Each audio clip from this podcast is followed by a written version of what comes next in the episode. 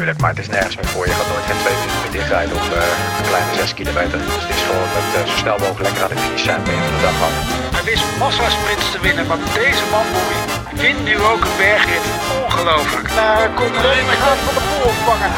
En is het uh, Colbrelli die hem hier gaat pakken? Is het uh, Colbrelli? Het is uh, Sonny Colbrelli die het pakt. Italiaan, de opvolger van Andrea Taaf. Dit is de grote Kop Over Kop Award Show met Sander Valentijn, Jan Hermsen, Jeroen van Bellegem en Bobby Traxel. Ja, welkom terug bij een nieuwe aflevering van Kop Over Kop. Mijn naam is Sander Valentijn en samen met Jeroen van Bellegem, Jan Hermsen en Bobby Traxel presenteer ik jullie de grote Kop Over Kop Wieler Award Show. Het is uh, de leukste aflevering van dit jaar. Alleen uh, vanwege mysterieuze redenen was de vorige awardshow eigenlijk ook stiekem in dit jaar. Die hebben we begin 2021 opgenomen. Toen was het dus eigenlijk al de leukste aflevering van het jaar, maar nu helemaal. Zo'n beetje aan het einde van dit jaar. De feestdagen zijn achter de rug. Het is tijd om terug te blikken op een uh, prachtig wielerjaar 2021. We gaan dat uitgebreid doen. Awards uitdelen, de mooiste momenten terughalen. En dat doe ik natuurlijk met de drie mannen die me dit hele jaar hebben bijgestaan. Jeroen, Bobby, Jan. Jan, heb je genoten van je feestdagen? Zijn nog niet voorbij, hè? Even ah. nog beginnen natuurlijk, hè? Nee, het was super toch? Ja, lekker rustige kerst. Ik, uh, ja, er zijn mensen die houden ervan om met 50 man naar kerst te vieren. Ik vind in uh, petit comité vind ik ook altijd wel lekker eigenlijk ook. Dagje met de kinderen, een dagje met de schoonouders. Dus het was heel relaxed eigenlijk. Oh. Ja, Eén keer, maar één keer gegourmet. Ja, en maar vijf kilo aangekomen. Met wel met de frikandelletjes, of niet? Uh, die zijn van, ja, dat is, uh, dat is nog, uh, dat is nieuwjaarsdag, hè? Frikadellen. Frikadellen. de balletjes. Van Belgium was het in Vlaanderen wel groot feest met de feestdagen? Um, ik heb drie verschillende feesten gedaan, aangezien de schoonouders gescheiden zijn. Dus dan moet je ze alle drie dienen. Hè. We hadden ook nog op kerstdag een groter feest met uh, mijn uh, grootmoederskant. Dat is met 60 mensen in een restaurant met uh, verschillende tafels ook. Dus het, was coronaproof. Maar mijn vrouw, mijn zoontje en ik zijn wijselijk niet geweest, omdat mijn vrouw huisarts is. En die vond het niet aanvaardbaar om daar te zijn. Maar dus ja, wij waren op kerstdag niet bij de grote familie. Wat ik op zich wel jammer vond, maar wel verstandig en verantwoordelijk. Zo hebben we ons gedragen. Nou, verantwoordelijke jongen. Ja, je ja. ziet hè, zo'n vader. Dat dan krijg je opeens. Dan ga je nadenken over dingen. Heel verstandig. Traxel, was het een uh, kerst met sangria en romantiek? Of was het uh, gewoon uh, een pilsje thuis? Ja, lekker wijntje thuis. Dus, althans thuis. Ja, in Nederland, laten we het zo zeggen. nee, ja, was lekker, joh. Lekker, lekker volgevreten. En daarnaast hele mooie wedstrijden gezien, moet ik eerlijk zeggen, met de cross. Zowel in Dendermonde als zoals Jeroen dat mooi zei, derde kerstdag. Maar het was gewoon een maandag, maar oké. Okay. Uh, in Heusden Ja, mooie cross was het zeker. Mathieu is terug. Daar gaan we het lekker niet over hebben vandaag. Want we gaan het hebben over... Uh... Oei. Dat is misschien maar goed ook. Gaan we door. Ik heb de, ik nee, heb de door. Ik heb de verkeer, verkeerde voorbereiding vast dan voor de podcast. Maar oké, okay, dat, is, dat is geen probleem. Zwa. Misschien in een uh, volgende podcast dat we er uh, nog eens uh, op terug kunnen komen. Vandaag gaan we gewoon awards uitdelen. We gaan terugkijken op het jaar 2021. Ik had voor de grap even onze awardshow van uh, vorig jaar dus teruggeluisterd. Heel grappig om te horen. Alle dingen die we toen dachten die er zouden gaan gebeuren dit jaar, die natuurlijk helemaal niet zijn gebeurd. Um, toen vroeg ik jullie ook, wat was nou het overkoepelende thema van dat seizoen? Toen waren we het best wel met elkaar eens dat er gekoerst werd zoals er nog nooit gekoerst werd, omdat het zo'n kort seizoen was natuurlijk. Als je terugkijkt op uh, dit seizoen, uh, Jan, wat, welke overkoepelende gedachte, idee, wat blijft jou erbij van dit het seizoen? het koers is wel uh, gebleven, toch? Niet meer het koers uh, totdat ze erbij neervallen, maar het koers is zeker wel gebleven. Het is maar een super mooi jaar. Ik bedoel, met hele verrassende dingen. Uh, ze komen straks voorbij. je wilde de naam net niet noemen, maar hij gaat straks echt nog wel een paar keer voorbij komen, denk ik. Maar het was echt een super jaar. Ik bedoel, het flow... bedoel je? Uh, ja. Oh, ja Oké, okay. nee, uh, op de lijn. en Anna. Maar, uh, maar nee, dat was een waanzinnig jaar. Heeft ook met de spelen te maken die ertussen waren. Waardoor het een heel gevarieerd jaar werd. Met ook baanwielrennen. Want we zijn tenminste, we zijn een, een wielerpodcast. Dus nemen baanwielrennen ook met. Dat is natuurlijk ook genieten. Dus ja, nee, waanzinnig jaar. Ja. Dan alleen maar mooi. En dan afsluiten met het Olympisch kwalificatietoernooi schaatsen. Ja, dat weet meer, hè? als het niet over veldrijden mag gaan, dan gooi ik het schaatsen wel Ja, vergeet, eh, ik eh, verbaas je niet als eh Hermsen binnenkort in de schaatspodcast zit. Dat is, hier een groot fan. Ik vroeg me dat wel af. Vind je dat ook, Jeroen? Dat we dezelfde mindset dit jaar ook weer zagen? Het koersen alsof het je laatste koers van je leven zou kunnen zijn. Omdat het zo weer over zou Ja. kunnen zijn. Zoals de renners zelf zeggen, er zijn geen voorbereidingskoersen meer. Hè. Iedere wedstrijd aan zich wordt eh, belangrijk geacht om te winnen.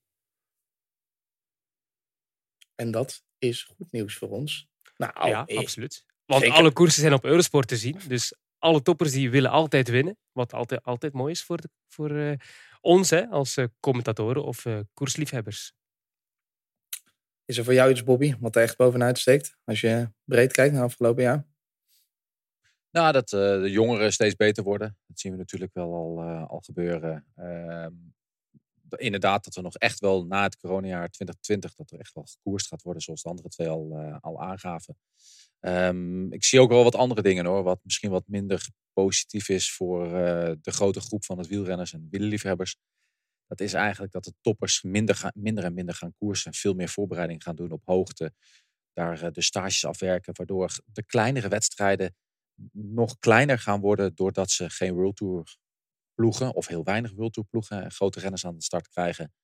Eh, ja, daar zie ik nog wel wat problemen ontstaan voor de komende jaren. Maar ja, daar laten we het daar niet over hebben in na een heel, heel mooi jaar 2021. We houden het lekker positief. En, eh, we hadden een heerlijk jaar. We gaan het eh, doornemen. Wat gaan we doen vandaag? 10 awards hebben we uit te delen. We zijn genomineerd door eh, jullie, mannen. En eh, de winnaars zijn gekozen door een zeer strenge vakjury. Jullie weten gelukkig niet eh, wie, wie geselecteerd had. Dus eh, dat is ook nog leuk om te horen. Daar kunnen we ook nog even met elkaar over doorbeunen. En eh, naast de awards was er nog voor iedereen een wildcard. Wat sprong er voor jou uit daarnaast dit seizoen? Kan dus ook over schaatsen gaan. Ik denk niet dat dat voorbij gaat komen. Wat was voor jou een hoogtepunt naast die awards? Die doen we even als een, kort tussenstukje. En ik heb hem natuurlijk er weer bij gepakt. Als we te lang blijven hangen bij een award, dan gooi ik hem er af en toe weer in. De hornbeat. Krijg je ook een minpunt in het algemeen klassement als je de buzzer hoort? Of telt dat niet mee een voor het, minpunt? in- nou, dat zou best wel een goed klassement? idee zijn. Jij bent de host en jij kiest, hè, maar het is een Ja. voorstel. Nou, misschien 10 10 strafseconden. Ja, maar het is niet helemaal eerlijk. Want uiteindelijk, wij hebben dan, je zegt van ja, wij hebben gekozen. Maar volgens mij heb je ook meegekozen.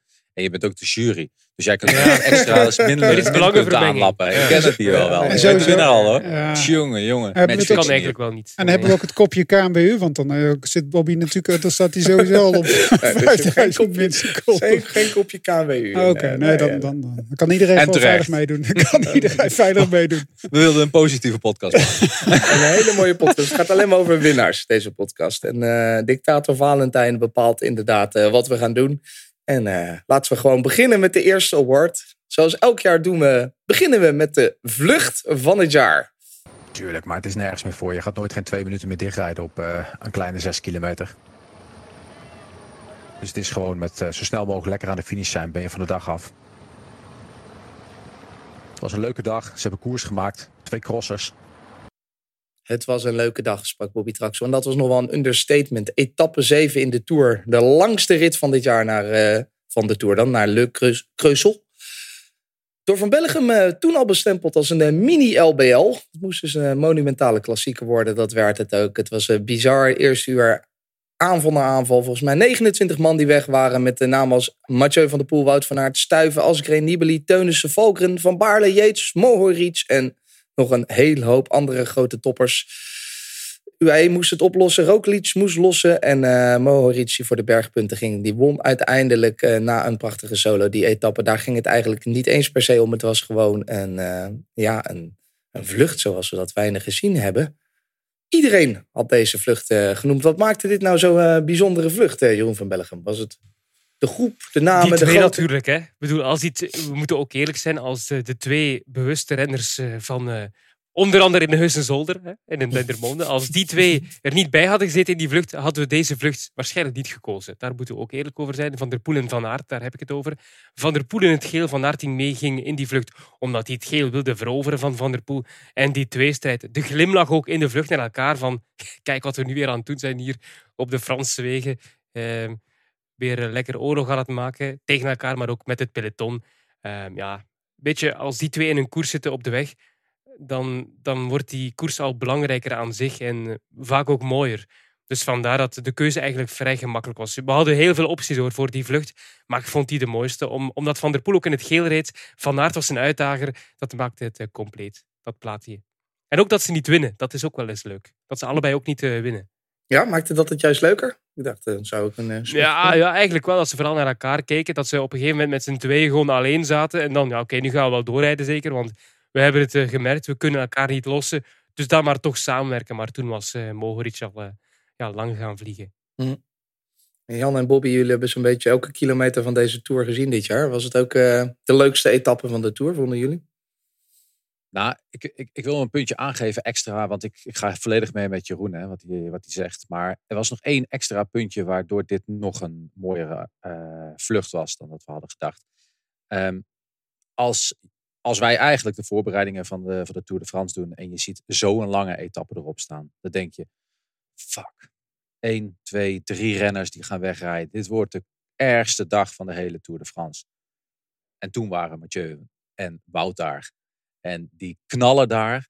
En die lachen naar elkaar alsof ze zo zeiden van jongens, hey, vroeger was het zo dat als je geen wegrenner kon worden, dan werd je crosser. En als je geen crosser werd, dan ben je baanrenner.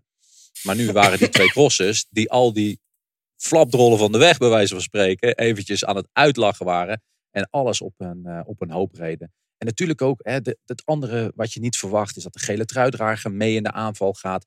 En dat al dat onwaarschijnlijke bij elkaar, en de plezier op de gezichten van die twee crossertjes, al mag je dat al lang niet meer zo zeggen, maar dat vind ik juist extra leuk en dat is meer sprekend. Uh, dat, dat maakte dit gewoon een geweldige dag. Absoluut.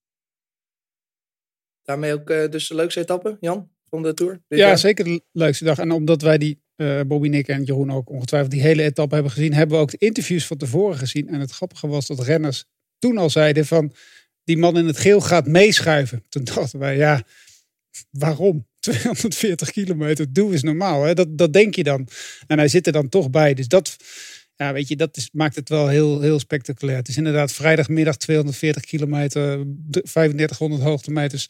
Wie verzint het? Hè? Ik bedoel, uh, wat Bobby ook zei, als je een voorbeschouwing opneemt, dan schrijf je die, schrijf je die ja, dan is dat je in de dag, zeg maar, dat je op de bank gaat liggen en dat je uiteindelijk wakker wordt en dat je ook Mohoric ziet winnen.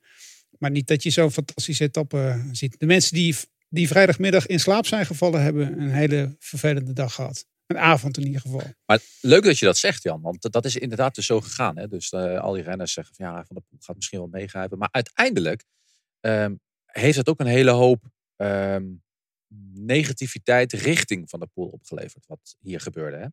Dus uiteindelijk is het zo dat Van de Poel de harten heeft gestolen van het hele Franse wielrennen. A, door in de trui van zijn opa te fietsen en de presentatie te doen. Dan op dag twee uiteindelijk een emotioneel interview te geven door die fantastische overwinning op de Muur de Bretagne.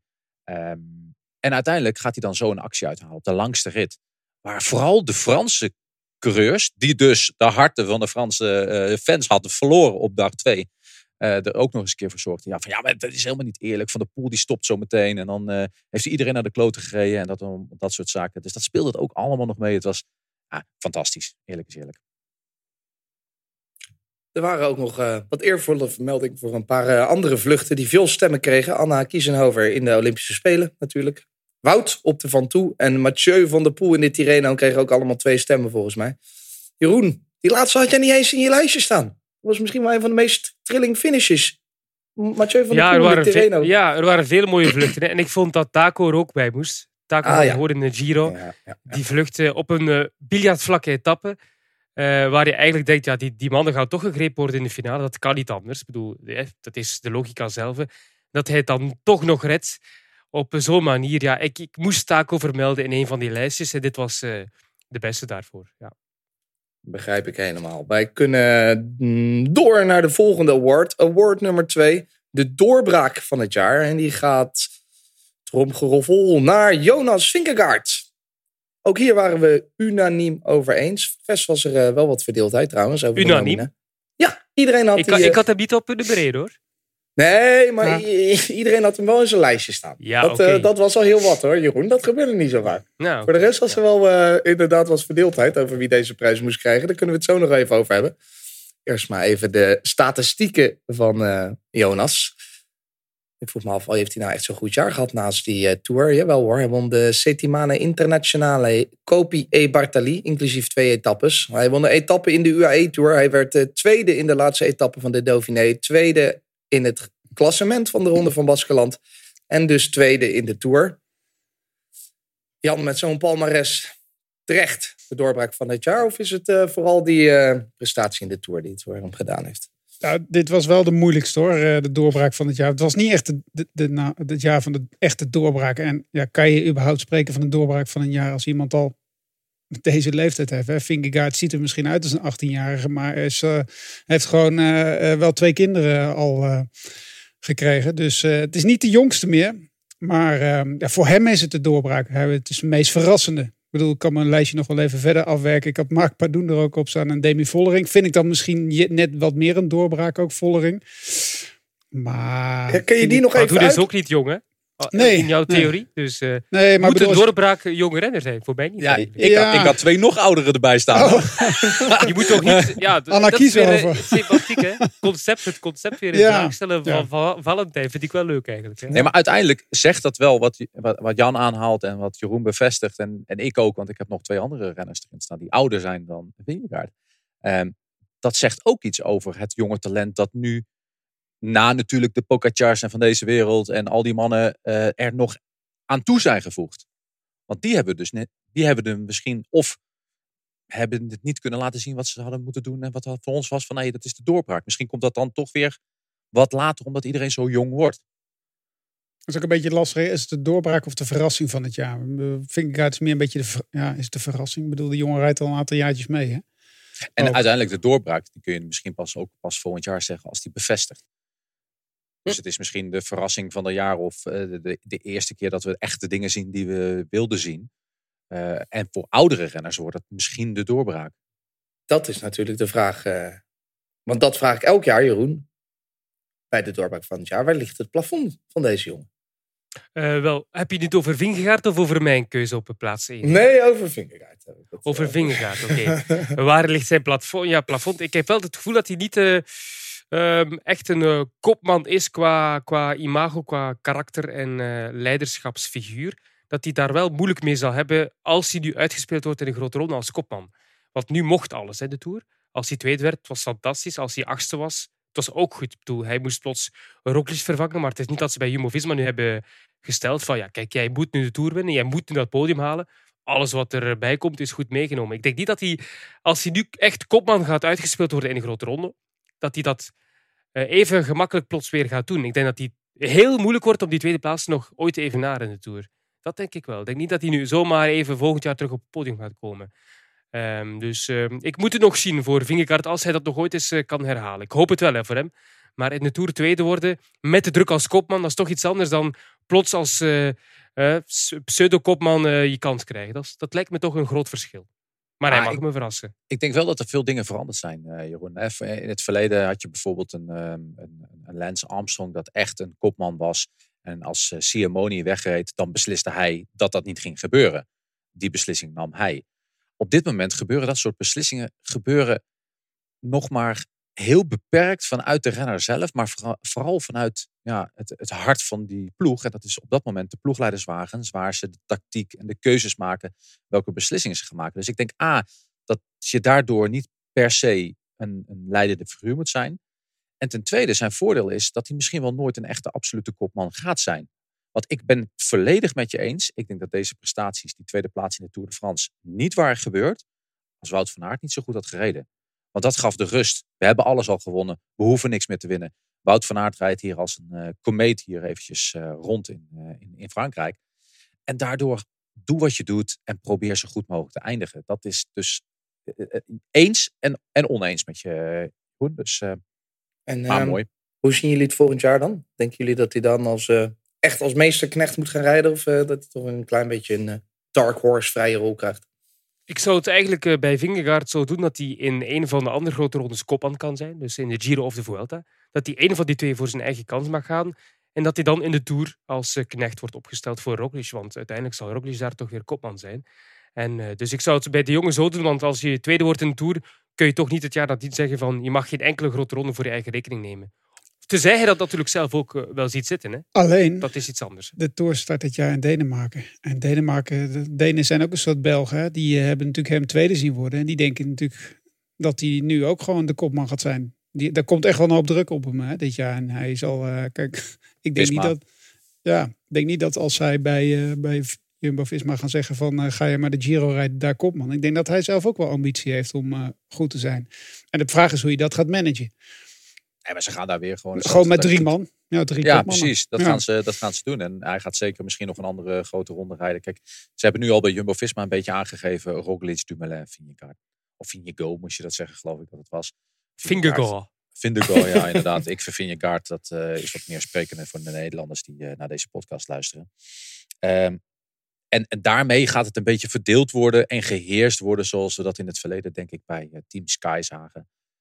Dus ja, het is, ik denk dat hij nooit absoluut de kopman gaat zijn. Ik denk dat dat altijd in, en zeker in zo'n ploeg met zoveel mannen, want ja, Sepp Kuss wilde ook nog altijd wel weer een keer kopman zijn. En dat zagen we natuurlijk vorig jaar met eh, eh, Bennett. Nou, die is dan nu dan weg, maar die, die wilde dan ook een keer ergens kopman zijn. Dus het zal altijd gedeelde kopmanschap zijn bij die ploeg. Hij heeft wel het voordeel, um, en dat heeft Koes natuurlijk niet. Koes heeft natuurlijk gewoon een slechte tijdrit. Ik bedoel, die kan uh, kopman gaan zijn, maar dat, dat gaat hem natuurlijk nooit worden. Maar Vingegaard, Vingegaard, Vinge, die geeft natuurlijk wel een goede tijdrit. En het neemt ook een beetje druk weg bij, uh, bij Roglic. hè. Dat kan het Nou, ook dat wel, denk ik eh, niet. Nee, dat hij... Nee, eh, tuurlijk nee? Maar die, die heeft dat toch niet nodig, Roglic? Die heeft graag Heeft druk. geen druk. Of heeft graag druk. Nee, die doet Ja. gewoon zijn ding. Die wint Ja. gewoon de Vuelta weer. Dus ja, dat is wel lekker. Toch? Nou, Dat is een lekkere zekerheid aan het einde van het Ja. jaar. We winnen elk jaar een grote ronde. Is de Tour niet? Nou, dat noemen we de Vuelta.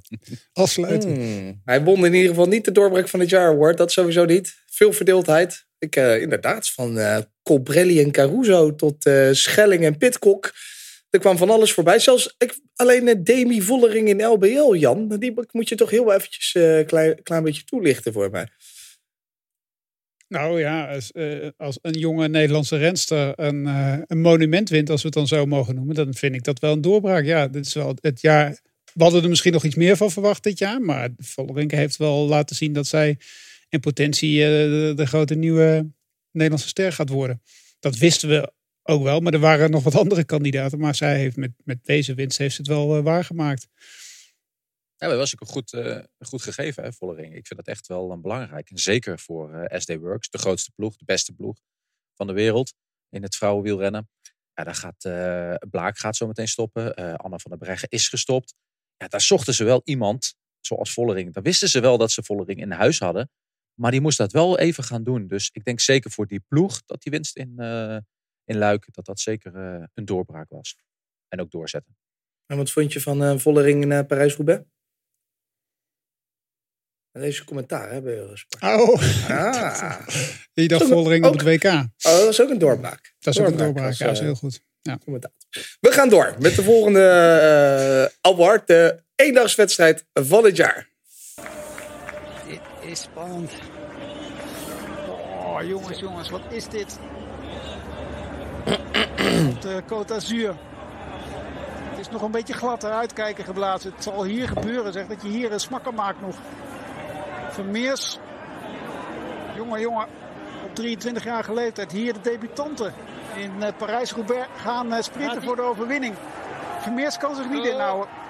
En eh Colbrelli gaat Van de Poel opvangen. Jongens, Vermeers heeft al een goede voorsprong. Ah, tegenliggen daar nog een keer. En is het eh Colbrelli die hem hier gaat pakken? Is het uh, Colbrelli? Het is eh Sonny Colbrelli die hem pakt. De Italiaan, de opvolger van Andrea Tafi. De sprint, de stervende zwanen. Sonny Colbrelli pakt zijn eerste monument. Ja, uiteindelijk toch gewoon Parijs-Roubaix als de meest eh, mooie eendagskoers van het jaar. De meest e- epische editie in jaren misschien wel. Nog nooit zoveel mensen gehoord over regen, modder, kuilen, putten. Alles was het nog wel menselijk, vroegen we ons zelfs af. Het was eh, uiteindelijk eh, nog net aan menselijk. Het was een geweldige koers met een ontketende Mathieu van der Poel... een eh, verrassende Florian Vermeers en een sluwe Sonny Colbrelli. En natuurlijk Pechvogel en Moscon. Ik durf het zelfs groter te trekken. Is dit een van de mooiste klassiekers ooit, Bobby Traxel? Nee, absoluut niet. Nee, nee, ehm, nee Roubaix, ik eh, ben het volledig met je eens dat dit een, eh, een hele belangrijke dag was. En dat heeft ook met de omstandigheden te, te maken. Hoe lang keken we al uit naar een natte Parijs-Roubaix? Dat maakt dit dus wat mooier dan een normale Parijs-Roubaix. Of vooral dat we er heel lang naar uit kunnen kijken. Eh, een vrouwen-Roubaix toegevoegd aan deze kalender. Het vorig jaar niet plaatsvinden van deze wedstrijd. Dat alles maakte dat deze dag echt iets specialer was dan een normale Roubaix. En ik denk als dit een normale Roubaix was geweest, dat we deze misschien niet in het lijstje hadden gezet van deze, deze mooie overwinningen. Dus ik denk dat juist de omstandigheden eromheen. En ik vond het een fantastisch mooie koers, maar Roubaix is altijd fantastisch. Dus het moet wel iets speciaals zijn. Dus ik denk dat die extra omstandigheden er voor mij in ieder geval voor heeft gezorgd dat dit uh, de mooiste wedstrijd is. Dus dat had meer een, uh, mag je dat dan zeggen, iconisch of een iets historisch.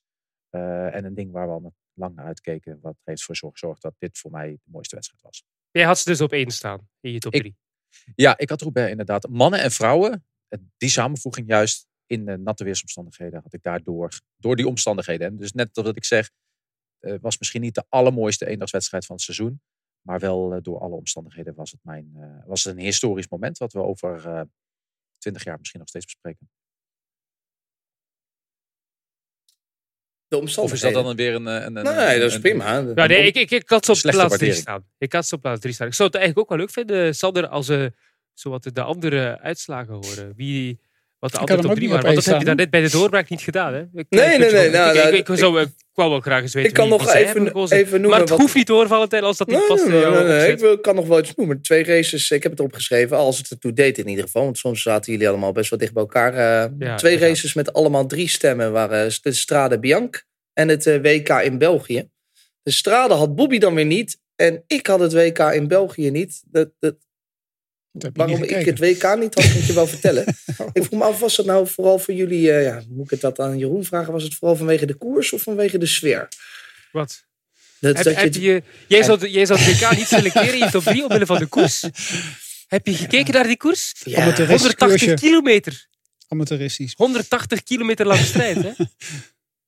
Hoe kun je die niet selecteren in je top 3? Dan denk ik, wie, zat dan wel in je top 3? Dan wil ik wel eens luisteren. Oh ja, dat is wel vraag. is niet had geselecteerd. Van de, Sander kijkt graag naar Ik had, ik had Bianchi op plaats 1 trouwens. Ik had Bianchi. Ja, dat weet ik. Ik had Bianca ook op plaats 1 naar Parijs-Roubaix. En ik had de Olympische Spelen geselecteerd omdat we het er hele jaar over gehad hebben. Niet omwille van de koers, maar omwille van hoe... Dat ik al anderhalf jaar lang alleen maar hoor... de Olympische Spelen komen eraan. Dat wordt de grootste koers van dit jaar.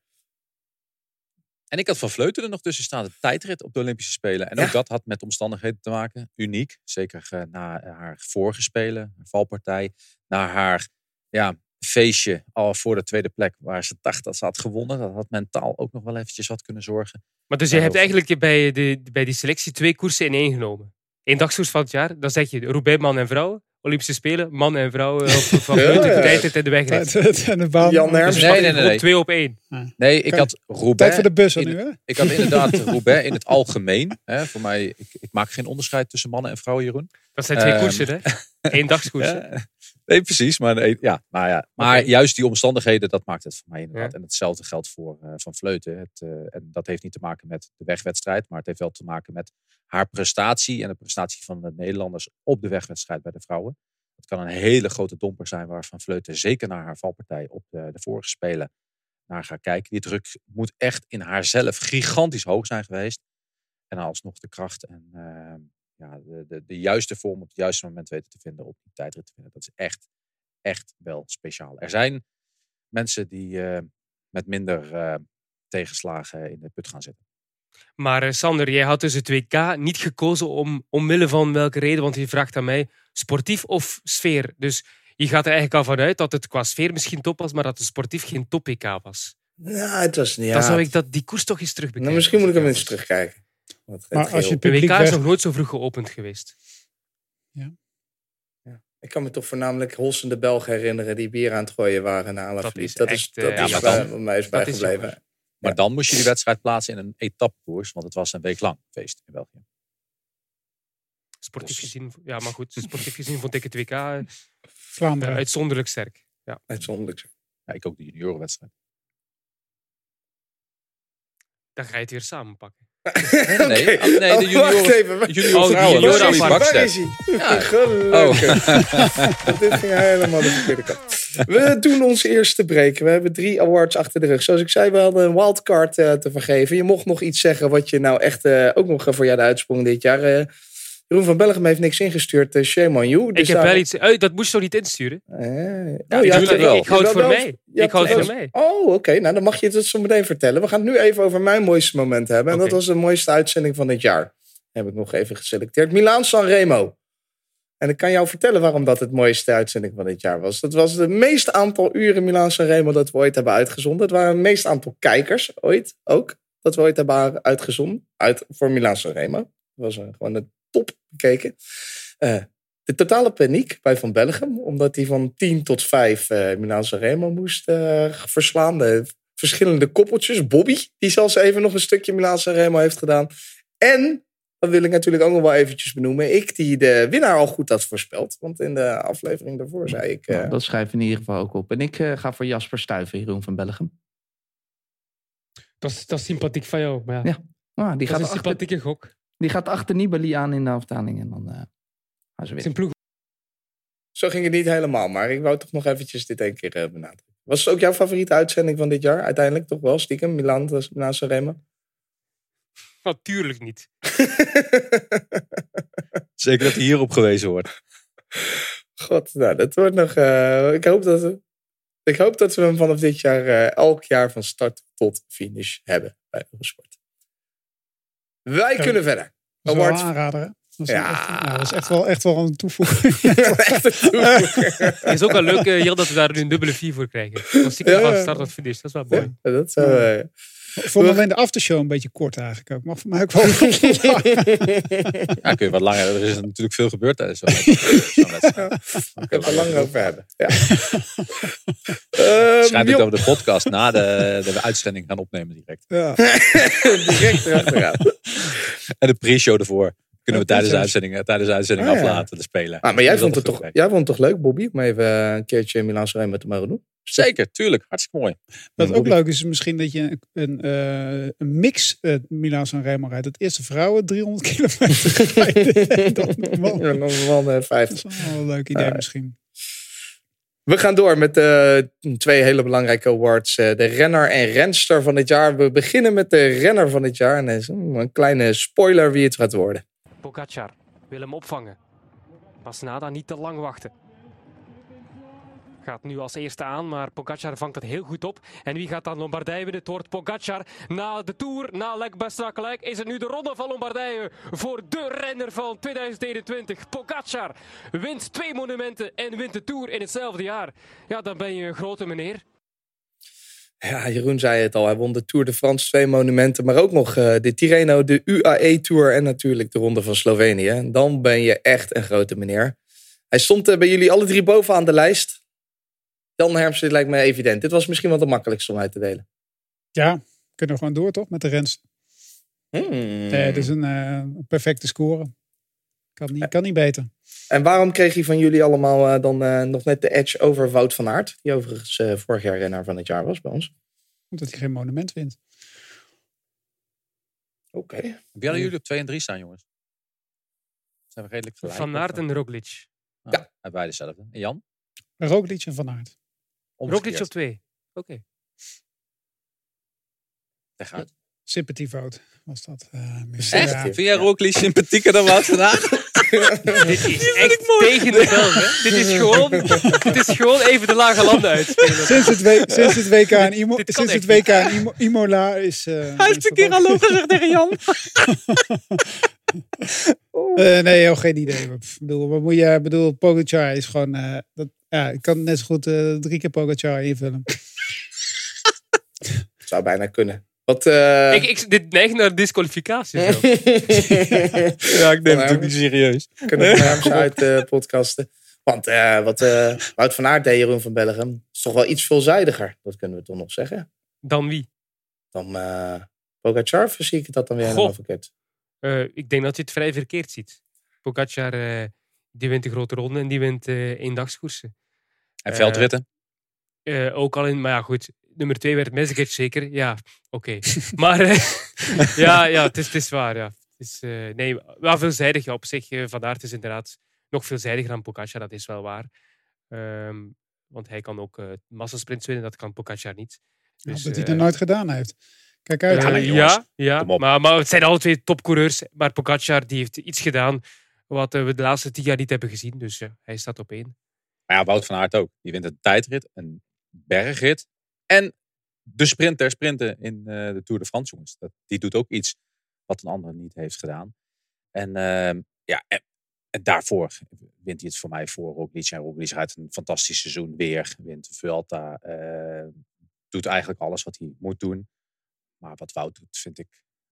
ik het is dat, dat Pogacar ehm, echt echt extreem goed was en hele grote wedstrijden en hele grote dingen heeft gedaan. Ik denk dat Baskeland het enige rondje is dat hij niet had gewonnen. Maar dat kwam omdat hij eigenlijk al op het wachten was op zijn ploeggenoot. Anders had hij die waarschijnlijk ook gewonnen. Maar Wout was weer, weer uniek bezig dit jaar. En nog steeds in het veld ook. Vijf op vijf op dit moment. Dus, Hm. Als, maar wel sympathiek van Jan. Ja, als Roglic volgend jaar eh, de Uh, Tour terwijl. Van Aert mij een keer gedag heeft gezegd. Hè? Ja, ja. Eigenlijk, die gast is ook eigenlijk veel sympathieker. Kom op, Ja. jongen. gedag zelf. Zeg, zeg nou dat je het fout had en zeg gewoon Wout van Aert inderdaad op twee euro. Nee, ja, ja, het is goed dat je over Baskeland begon. Dat vond ik een van de mooiste koers van het jaar. Dat, Oh, dat is, dat, is- dat te vroeg. Dat Dat is te vroeg. Hermsen. Eh, laten Nee, we dat gaf bij mij de doorslag. Overwinning van Roglic daar. En een mooie comeback. Als Roglic volgend jaar de Tour wint, eh, kan hij eh, met de renner van het jaar award weglopen. Tenzij En als hij mij eh, en als hij de mij groen- goeiedag zegt. Ja, Eh, ja. tenzij Van Aert de groene trui wint in eh Roubaix en Vlaanderen. Dat is weer wat anders. Oeh, dit zijn nogal eens voorspellingen. Oh, Maar dat is de, dat is Ik heb de niets maatstaf. voorspeld. Hè. Nee, nee, het zou kunnen. We gaan door maand. met de renster van het jaar. En dan komt hij, daar is hij wel. Een kleine drumroll, want dat is geworden... Annemiek van Vleuten. Die is de renster van het jaar geworden. Ehm, en eh, we vroegen haar even hoe eh, blij ze was met eh, deze overwinning. Hey, nou, ik heb me aan woord gehouden. Ehm, Bobby stuurde eerst even proberen te winnen. Ehm, ja, een geweldig mooie overwinning. Geweldig mooie overwinning voor Annemiek van Vleuten. Dat eh, is duidelijk. Zij is er heel blij mee.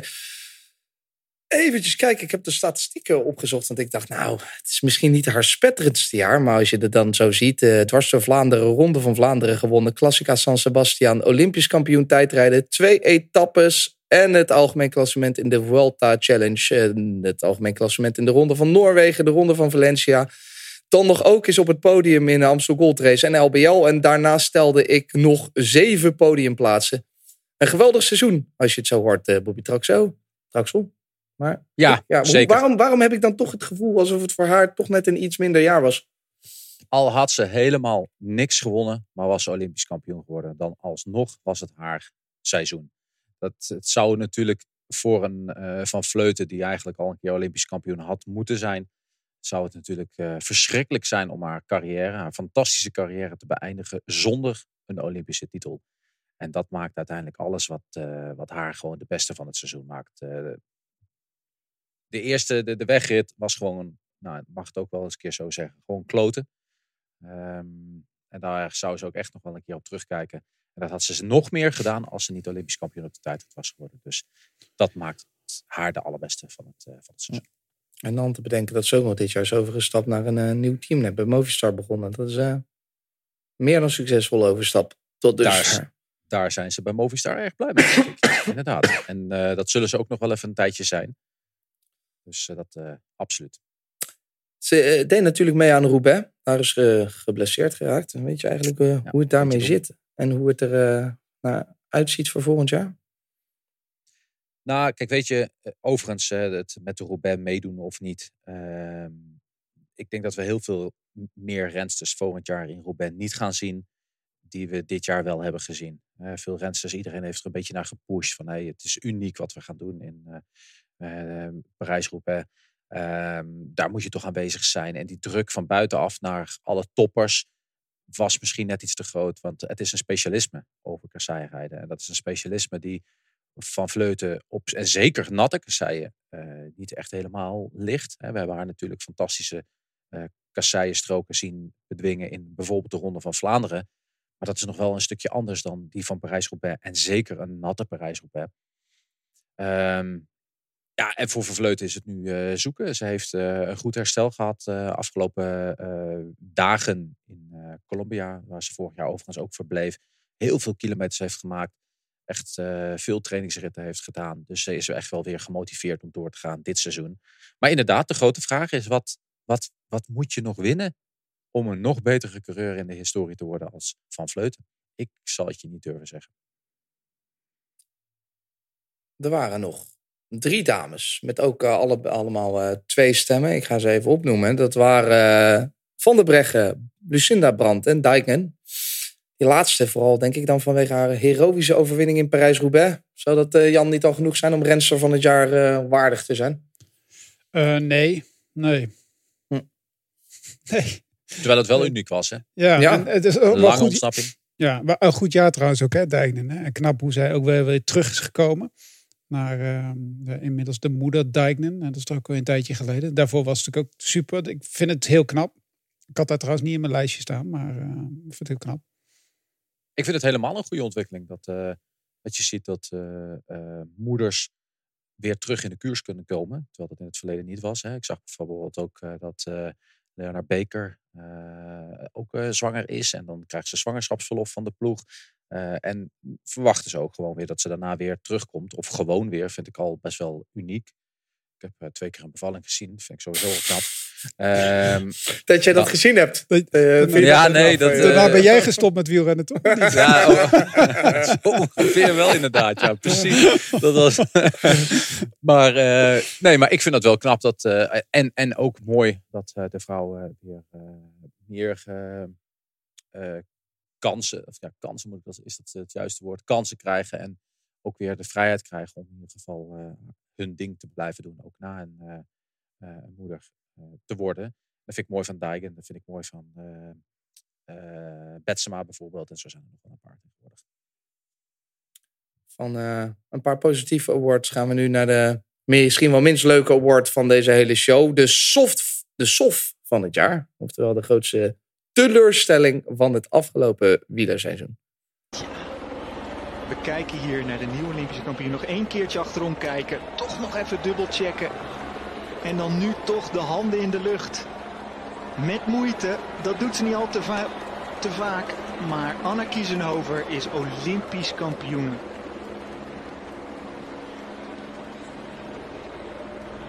Ik ben er stil van. Wat een dag. Wat een dag. Ik kan er gewoon... Wat hebben we gezien vandaag? Iris was er stil van. We kunnen er uh, hier ook nog stil van worden. Maar het is natuurlijk geen positief woord. We willen ook helemaal niet zeggen dat de overwinning van Kiesinghover niet uh, uh, het waard was. Want die was ook nog genomineerd bij Vlucht van het jaar. volgens mij overwinning van het jaar. Misschien heb ik hem ook nog voorbij zien komen. Toch was dit voor Bobby en Jan allebei een, ja, toch een beetje de sof van het jaar. jullie uitleggen waarom dat zo was voor jullie? Nou Jan, ga jij of uh, mag ik? Uh, Laat uh, Jan eens even. Ja, goh, we hebben het al natuurlijk al vaker gehad over de, het grootste sportevenement ter wereld. Wat eigenlijk het meest amateuristische sportevenement ter wereld is. En dat kwam helaas voor, bij de vrouwenwegwedstrijd volledig ten bloei. En dan kan je de, de bondscoach kan je helemaal op de roos gooien en afmaken. En dat de ploegentactiek niet werkte. Maar het is natuurlijk gewoon, bedoel, dit was gewoon op en top amateurisme. En daar worden grote sportvrouwen de dupe van. Dat vind ik jammer. Uh, aan de andere kant kan je ook zeggen van, goh, je moet ze, je moet ze wel. Het lukt uiteindelijk net nog, maar ik bedoel, dit, dit had niks. Dit, dit, dat het, ja, je hoort het aan Nick ook. Anna kiezen over het Olympisch kampioen. En gelukkig zegt Iris dan nog wat. Maar ze hadden ook gewoon tien minuten stil kunnen zijn. Ik bedoel, wacht, ik, ik weet ik weet ook nog steeds niet waar ik naar gekeken heb. En het lullige is dat ik, dat, dat ik dan dat moet zeggen over een vrouw die Olympisch kampioen wordt. Eh, niks ten nadele van die vrouw leeft ervoor, heeft het helemaal uitgedokterd. Dat wordt dan ook nog een keer uitgelegd. Ja, want ze heeft allemaal wiskundige berekeningen gemaakt. Ik bedoel, je kan, ik kan ook wiskundige berekeningen maken, ook een onzin. Maar ik word natuurlijk nooit Olympisch kampioen. Er is maar één vrouw die dat had mogen worden die dag. En dat was Annemiek van Vleuten of een andere Nederlandse. En dit sloeg het eigenlijk gewoon nergens op. Ik bedoel, dit heeft gewoon niks. eh, dit heeft gewoon echt niks met, eh, met topsport te maken. Dat, dat, vind, ik- dat, dat vind ik te soft eigenlijk ook. Ik, bedoel, ik weet echt niet waar ik. Ja, ik kan er, Hoe, nog, eh, kan er nee, nog maar- boos over worden. Hoe kijk jij ernaar van België? Want jij bent... eh, Ja, ik, Bergen, ik heb die het niet heeft, eens. die heeft het niet ik- eens ik in de heb top het 3 staan, man. Nee, tuurlijk niet. Tuurlijk dit, niet. dit gaat om nationalisme. Dit is nationaal, dit is, dit is chauvinisme. Is nee, nee, nee, nee, nee, nee, nee, nee. Ja, als oh, jawel. Maar, Ik nee, bedoel, als, Jan, als, Jan, als, nee, maar als Tuurlijk, Kopecky, als, als als je buitenlander bent, was. dan, dan heb je daar geen teleurstelling aan. Maar ik, vind, ik, ben, ik was daar niet voor teleurstelling. Ik vond het best grappig eigenlijk. Ik was er totaal... Ja, tuurlijk, maar dat is altijd als wij Nederlanders iets anders Nee, ieder, ieder land. ieder, als ieder land dat zo heeft eh, afge, afgemaakt, ja, dat is, is, gewoon... eh, als buitenstaander is het op zich wel een beetje... Ja, Nee, maar het gaat om grappig, een beetje een... Het, het een- schaamtegevoel eh, Mm. voor, die, Maar voor die mensen. Maar voor maar mij persoonlijk, hoe kan ik dat teleurgesteld vinden? Het amateurisme Hoe kan gaat ik dat, over, eh, de tijd, vinden? over de tijdswaarneming. Het had ook bij de mannenwedstrijd zo kunnen gaan. Dat is het. Ik bedoel, dat die kiezer overwint, dat, dat snap ik allemaal wel. Maar dat je de tijdswaarneming, en de, de tijdsverschillen niet door worden gegeven bij zo'n groot evenement. Dat vind ik gewoon kolder. Ik bedoel, het maakt me echt niet uit of het... eh, ik ben helemaal niet Ja, kom op nationalistisch. Jan. Als, Ja, als, het, ik- eh, als het geen vrouwenwedstrijd is toch was geweest waar? Nederlander tweede is geweest, dan had je dat niet als grote Nee, maar kijk, ik, gaan- Sowieso niet. Nee, maar En als dat we, is ook nou, normaal. als we nou straks de 500 meter gaan rijden op de Olympische Spelen. En dat we dan op een gegeven moment zeggen van we gaan niet de tijd doorgeven. Maar dat doen we als iedereen klaar is. Bijvoorbeeld. Dat slaat toch ook nergens op? Dat weet je Het op is voorhand sport- toch Nee, al? maar Het is Moet een sport. regelen. Het Moet is je een op voorhand sport. regelen, Jan. Moet je, Ja, dat weet je voorhand Ja, al. ja. Dat weet je op voorhand. Hoezo weet je dat op voorhand? Je weet, eh, je Dat, krijgt dat er geen tijden worden doorgegeven via het oortje, dat weet je op voorhand. Hè? Nee, omdat je geen oortje hebt. Maar de, de, Dat weet je op nog- voorhand toch? Nee, maar in, in België... Maar wie verzint de- dat? Nee, maar, in, nee, maar dat dat? is gewoon... Dat is iets allebei anders, even- hè? maar je weet jongens, het op voorhand. Nee, jongens, even, even wat anders. Als eh, op een gegeven moment komt Golazzo met een verhaal. Er rijdt altijd voor het peloton een auto waar een bord op is, waar altijd de verschillen op in staan. Dan is dit voor een, een, een, een, een, een Olympische Spelen toch gewoon amateuristisch. ja, Dat is het, hè? Dat dit op is het wat- grootste en belangrijkste sportmoment van het jaar, eh, en zeker voor, eh, voor eh, Van Vleuten, dat dat niet geregeld is. Dat vind ik gewoon amateuristisch. Dus daar heeft Jan een 100% gelijk in. Aan de andere kant vind ik ook dat ik, dat ik snap waarom Jeroen het er niet in heeft staan. Want uiteindelijk, dit heeft echt wel met het, het Nederlandse te maken. Hè. Dat is het tweede verhaal. Ehm, dit was een zekere gouden medaille voor Nederland. Dit was gewoon 100% zeker dat deze medaille ging naar Nederland. En als het dat dan zo gebeurt zoals dat ging, ja, dan is het eigenlijk ja, gewoon een, een hele grote teleurstelling en de domper van het jaar. En dat is En, voor het eh, hele Nederlandse wielrennen denk ik een van En dat de... begrijp ik volledig. Ja, een zo zijn enorme als het een. Belgische was. Het was eh, trouwens niet eh, geheel evident hoor, deze. Want eh, er was best wel veel verdeeldheid. Er werden heel veel verschillende dingen genoemd. Mark Hirschi bijvoorbeeld. Ik had die eh, bovenaan ja. staan. Hirschi en eh, DSM bij uitbreiding. de Tour de France geruchten rondom Bahrein. Toch weer eh, doping. Milaan Sanremo. Waarom Jan? Dat was een fantastische eh, uitzending. Hoe kan je dit nou als soft van het jaar hebben? Ja, nou, daar, ja dat, daar had ik... Het is had- weer tegen de Belgen, hè? Nee, nee. Eerst gaat hij van Naart op plaats die zitten en nu zit hij stuiven. Nee. Fantastisch zin voor die kerel. Ja. Oh nee, sof van het jaar. Oh ja. eh, Nee, nee dat, daar, had ik, eh, daar had ik een iets, iets andere finale. Eh, Oh. Zeker gezien de vorm van eh, de, de, de Belgische Nederlander Mathieu van der Poel. Ik, had- dat, dat, dat, het hele aanloop, van de dag. nee, de, hele aanloop, de Ja. hele aanloop was fantastisch inderdaad. En natuurlijk vond ik die overwinning van Stuyven vond ik prachtig. Ik bedoel, ik had het iedereen gegund. Maar je wil op dat moment wil je gewoon de grote drie het uitzien vechten. Ja, ik bedoel, ja, chauvinist. Ik ben geen Fransman, ik ben geen, Bel eh, geen Belg, maar wel een Nederlander. Maar het maakt me echt niet uit wie er wint. Maar dat vond ik dan, ik bedoel, ik zag dat de hele week zat ik te kijken. Wel, het duel, de grote drie, daar gaan ze doen. Met z'n drieën, wat wordt fantastisch. En dan, ja, weet je, dan wordt het net niet. Misschien dat ik er ook te lang naar gekeken heb tot dat het was. enige eh, wat jullie allemaal niet hadden, dat verbaasde me wel en ik wel, was eh, de koninginnenrit in de Giro. Hebben jullie dat misschien verdrongen? Maar dat, ik heb, eh, het was een prachtige afvallen. etappe over besneeuwde dolomieten. En ik heb 45 minuten tot een uur naar niks zitten kijken. Terwijl er wel beelden via Twitter binnenkwamen. En ja, ik heb, ja. Vind je dat, vind je dat niet een enorme teleurstelling van Belgium? Nou, dat was zo pijnlijk dat we het niet wilden benoemen. Ja, de winnaar, was een mooie winnaar, Kijk, toch? Of niet? punt. Ja, maar... Goh, dat was even jammer inderdaad. Maar ik, eh, ik had eh Hirschi DSM, Age de Zer en eh, de kop, Age de Zer in de klassiekers en de kopman van Lotto Soudal. Dat vond ik groter teleurstelling dan, dan die ene etappe. Maar ja, die kon er ook in, ja. En wat vonden, na- jullie, wat vonden jullie van die van mij? Het gerucht van het, eh, het gezondheidsinstituut ergens in Zuid-Frankrijk dat Bahrein eventjes ging onderzoeken. Er zijn toch ieder jaar geruchten rond de Tour over Ja. welke ploeg dan ook. Maar dit is toch belachelijk dat de Tour de France elk jaar wordt gebruikt en dat er nooit meer wat van horen om eventjes de financiën van zo'n organisatie te, te, te faciliteren voor de komende jaren. Terwijl vorig jaar was Arkea zeker. Ja, Met Quintana, ja, ja. Quintana vooral. Het was niet eh, specifiek eh, Quin- Arkea eh, speciaal. Maar het is toch, het is toch verschrikkelijk. Dit is toch, we zijn met, naar mijn mening, de mooiste sport. Maar eh, ik snap ook dat mensen dat misschien niet vinden. Maar naar mijn mening de mooiste sport bezig. Een sport die juist vooruitstrevend is met een aantal ontwikkelingen om het dopinggebruik tegen te gaan. En dat we overigens dopinggebruik uit deze sport krijgen of uit de hele wereld krijgen. Nou, die illusie die heb ik absoluut niet. Eh, dat is hetzelfde als eh, misschien het coronavirus, maar dat eh, zijn nog een aantal mensen het nog niet helemaal mee eens. Of, of drugs in het algemeen. Ehm, maar dat, dat is toch verschrikkelijk. En dat is toch altijd weer een zwarte plek waar we het straks gewoon weer een keer over hebben. Alleen we horen er nooit meer wat van. Nou, in het geval van Bahrein vind ik het op zich. ehm, ik snap jouw punt inderdaad, Bobby. Maar aan de andere kant hadden we ehm, gedurende het seizoen, voordat het onderzoek naar buiten kwam, waren er wel zo links en rechts wel wat lichte twijfels over bepaalde prestaties die er gedaan werden eh, van die ploeg. Dus op zich vind ik het, bedoel, als het nou uit het niets dat is ook de reden, hè? Dat, Dat is dus ook dat is dus de reden. Nou dat ja, als wij dat met elkaar gaan roepen, ja, dat, er, dat er een organisatie denkt van hé, hey, dat is het puntje waar we even moeten gaan Ja. kijken. Alleen, Kom- ik vind het heel goed. Ik vind het, ik vind het heel goed dat ze het doen. Hè? Dat als er misschien ergens, eh, nou ja, rook wil je misschien nog niet eens zeggen. Het zijn vooral een aantal eh, Franse eh, teammanagers, of één of twee teammanagers die dat eh, in Frankrijk roepen. Alleen, kom dan ook met je uitleg, er is niks gevonden. Doe dan niet zo laf en laat het dan weer doodbloeden. Nee, kom dan ook gewoon. We hebben het volledig mis. Er was helemaal niks aan de hand. We hebben een inval gedaan. Er is niks gevonden. Hierbij zetten we Bahrein weer helemaal. Want over een paar jaar, stel dat er een keer een dopinggeval is. Ja, weet je nog, daar in de Tour de France, toen was het ook al zo. Weet je, dat, dat, dat vind ik gewoon het frustrerende. Zet dan ook gewoon een persconferentie op. En zeg gewoon voor iedereen van, hey, eh, koop zendtijd bij Eurosport, zou ik ook nog zeggen. En zeg gewoon vol in de camera.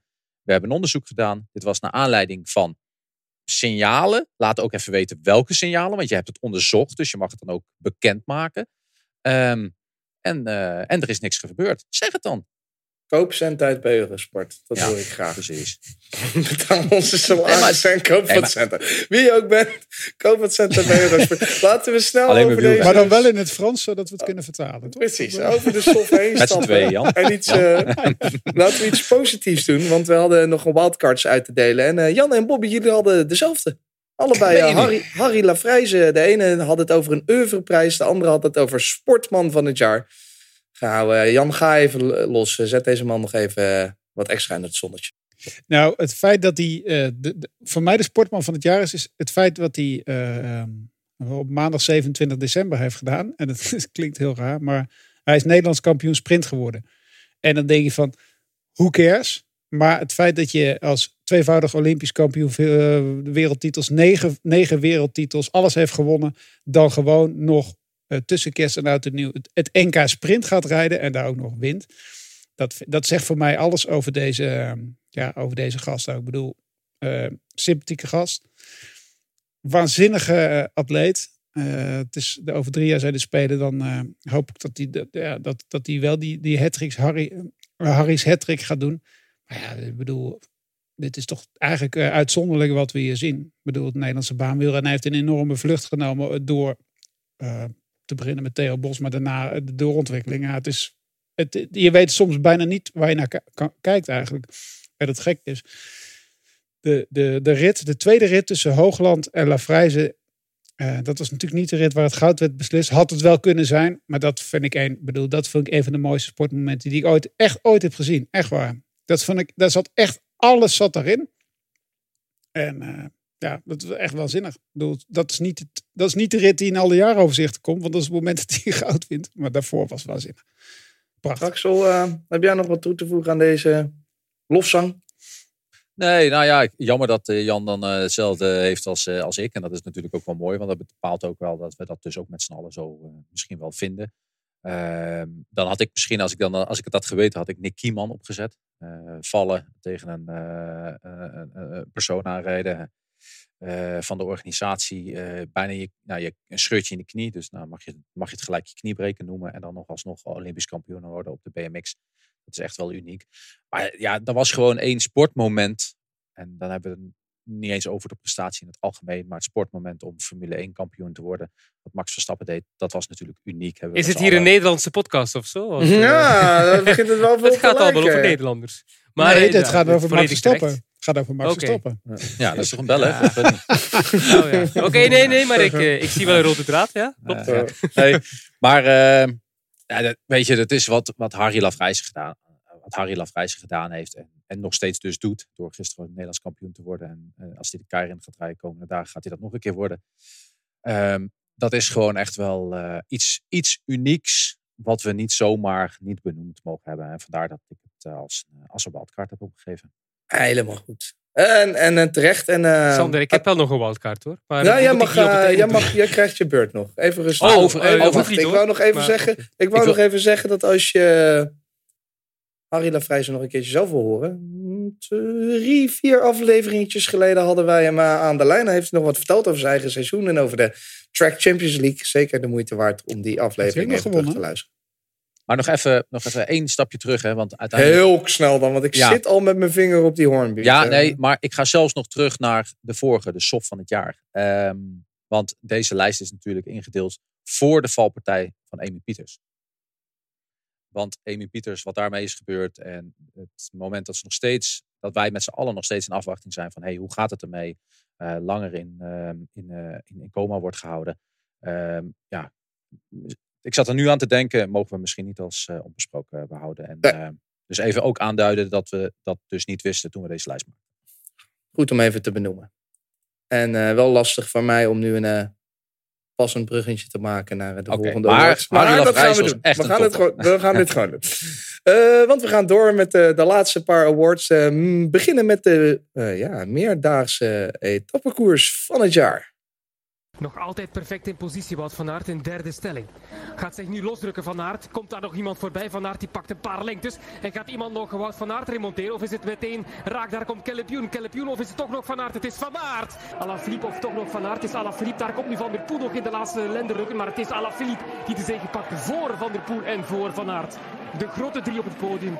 Tadej Pogacar, de beste grote rondrenner van zijn generatie. Wint in eh, Prati di Tivo de koninginrit in de Treno Adriatico. En pakt naast de rit ook het algemene klassement. Dubbelslag voor Pogacar. In het zicht van de vaste camera. Maar waar zit die verduivelde Sloveen? Oh, jongens, jongens, Nog jongens, 300 jongens. meter. Hij kan nog altijd redden hoor. Die laatste 100 zijn Ja, vlak. ja, ja, die laatste 100 Ja. zijn vlak. De Nederlander die nog eh, even op de tanden moet bijten. En het is binnen. In een eh, zinderende slotfase. Heeft hij nu al een Merciaanse prestatie geleverd. De Tirreno Adriatico, de meerdaagse koers van het jaar. Eh, de Tirreno waar Van Aert in de Luidenstrui reed en etappes won. eh, Pogacar hem uiteindelijk toch won. Van de Poel eh, twee etappes pakte, waaronder dus die bizarre vijfde etappe. Jeroen, je zei zelfs met voorsprong de Tirreno. Waarom is zo Oh, duidelijk? ja, ja. Waarom is zo duidelijk Dat was de mooiste wielerweek van, de, van, van het jaar voor mij. Oh ja, met voorsprong. Ja, omdat iedere etappe feest was. Omdat wat Jan zo graag had in de Sanremo. Iedere dag was de grote drie. Iedere dag aan het feest.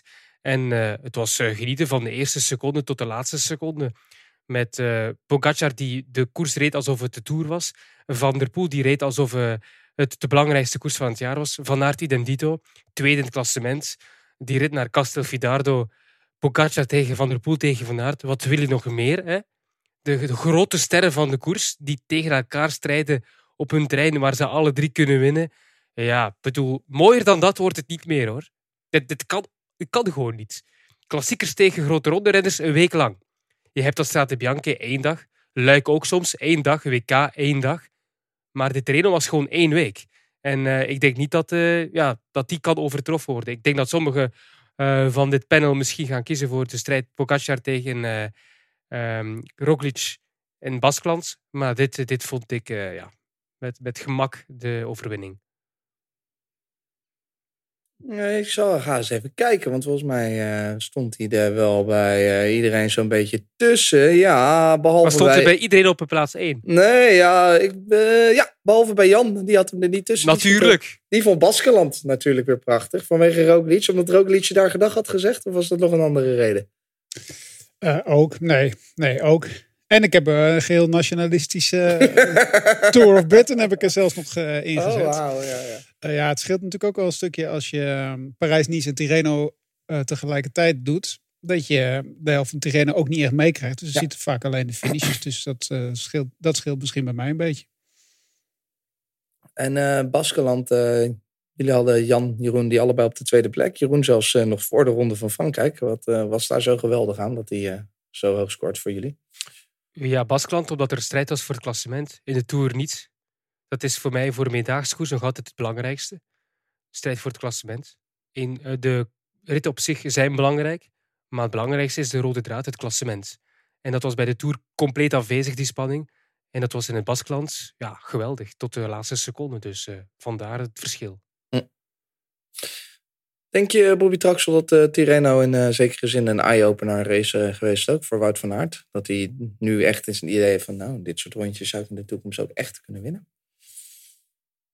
Oeh. Of juist het moment van, hé, hey, ik moet hier niet volgaan, want dan kan ik misschien in de klassiekers daarna iets meer gaan doen. Eh, dat is misschien ook de eye-opener geweest bij Wout van Aert. Eh, maar eh, ik, ik ben het gedeeltelijk met Jeroen eens, hè, met het feit dat... eh, de- heb ik daar je mee je antwoord eh, gegeven? Ja, Of, ja, ja, ja, ik ben nee. er tevreden over. Oké, nee, maar ik ben het met Jeroen eens. Hè, dat het, eh, het, het algemeen klassement is wel belangrijk. Maar wat ik in Tirreno heb gezien, is dat eigenlijk elke dag een eh eendagswedstrijd was. En dat is eigenlijk wat je als, als liefhebber van de sport ziet. Dat elke dag gekoers wordt, elke dag mooie koersen zijn. En als Pogacar dan de Tour wint met, eh, met, eh, met, met 25 minuten voorsprong. Maar we hebben elke dag een fantastische wedstrijd gezien. Daar kan ik daar wel mee leven. Maar dit was zo dit, dit waren echt de, de grote hoofdrolspelers. eh Alaphilippe, Van der Poel, Van Aert, eh Pogacar. En dan doe ik er nog heel veel tekort. Die hebben daar echt, eh, was voor mij de absolute eh, mooiste middagse wedstrijd van het jaar. Gelukkig en hopen op weer een eh, zinderende... Wat had jij eigenlijk, eh, Valentijn? Ik had eh, ook de Tirreno op nummertje 1 en daarna eh, de Tour oh, eigenlijk op de tweede plek. Was ook mooi, hè? Dat is ook mooi. Stiekem toch wel, ondanks dat we het heel vaak Maar- hebben Dat afgeserveerd. was wel de mooiste een- grote ronde. Ja. Ja. Ja, maar ik, daar, ik denk dat daar wel het puntje van Jeroen bij komt. Waardoor ik dat niet, niet eens in mijn top 3 heb staan. Ehm, Wat heb jij dan? Ik had eh, de, de vrouwenronde van Italië. En natuurlijk King High Lake. Dat is ook, ja. De afgelaste, versie. Nee, nee, nee, die was helemaal niet afgelast. Ja, voor Eurosport. Want zouden Oh. in 2021 zouden we mijn geliefde King High Lake dus eindelijk gaan uitzenden op Eurosport. Bobby stond daar als commentator op. Ik was helemaal blij. Mijn seizoen kon niet meer kapot. En toen toch niet. Toen reden we een wedstrijd met 90 renners en eh, allemaal Chinezen reden we daar. Maar daarmee, daarmee blijft natuurlijk wel de droom en jullie idee dat de King High Lake de mooiste wedstrijd van het jaar is. Want jullie hebben het nog nooit gezien, jullie zijn er nog nooit geweest. Dus jullie hebben alleen mijn woorden. Dus jullie kunnen daar niet van uitgaan dat het niet zo is. En dat is het mooie. En hopelijk dat we volgend jaar dan weer gewoon een, eh, een echte King High Lake zien. En dan wel eh, op beeld, jongens. Dan kunnen jullie meebeleven met die, eh, een van die mooiste wedstrijden van het jaar. Ik kijk er nu wel naar uit. Het hoogtepunt van 2022 staat al rond. Na de ronde van Oman, de mooiste ronde van het jaar. Ja, de ook Tour, laten we die ook niet vergeten. Als het goed is. Jongens, we gaan door met eh, onze volgende award. Dat is de verrassing van het jaar. En daar komt hij. De verrassing van het jaar is gewonnen door. Helemaal niemand. Want de verrassing is dat er geen winnaar is. Want zoveel verrassingen waren er dat er geen unanieme verrassing eh, gewonnen kon worden. Ik dacht, nou, dat is ook wel weer passend.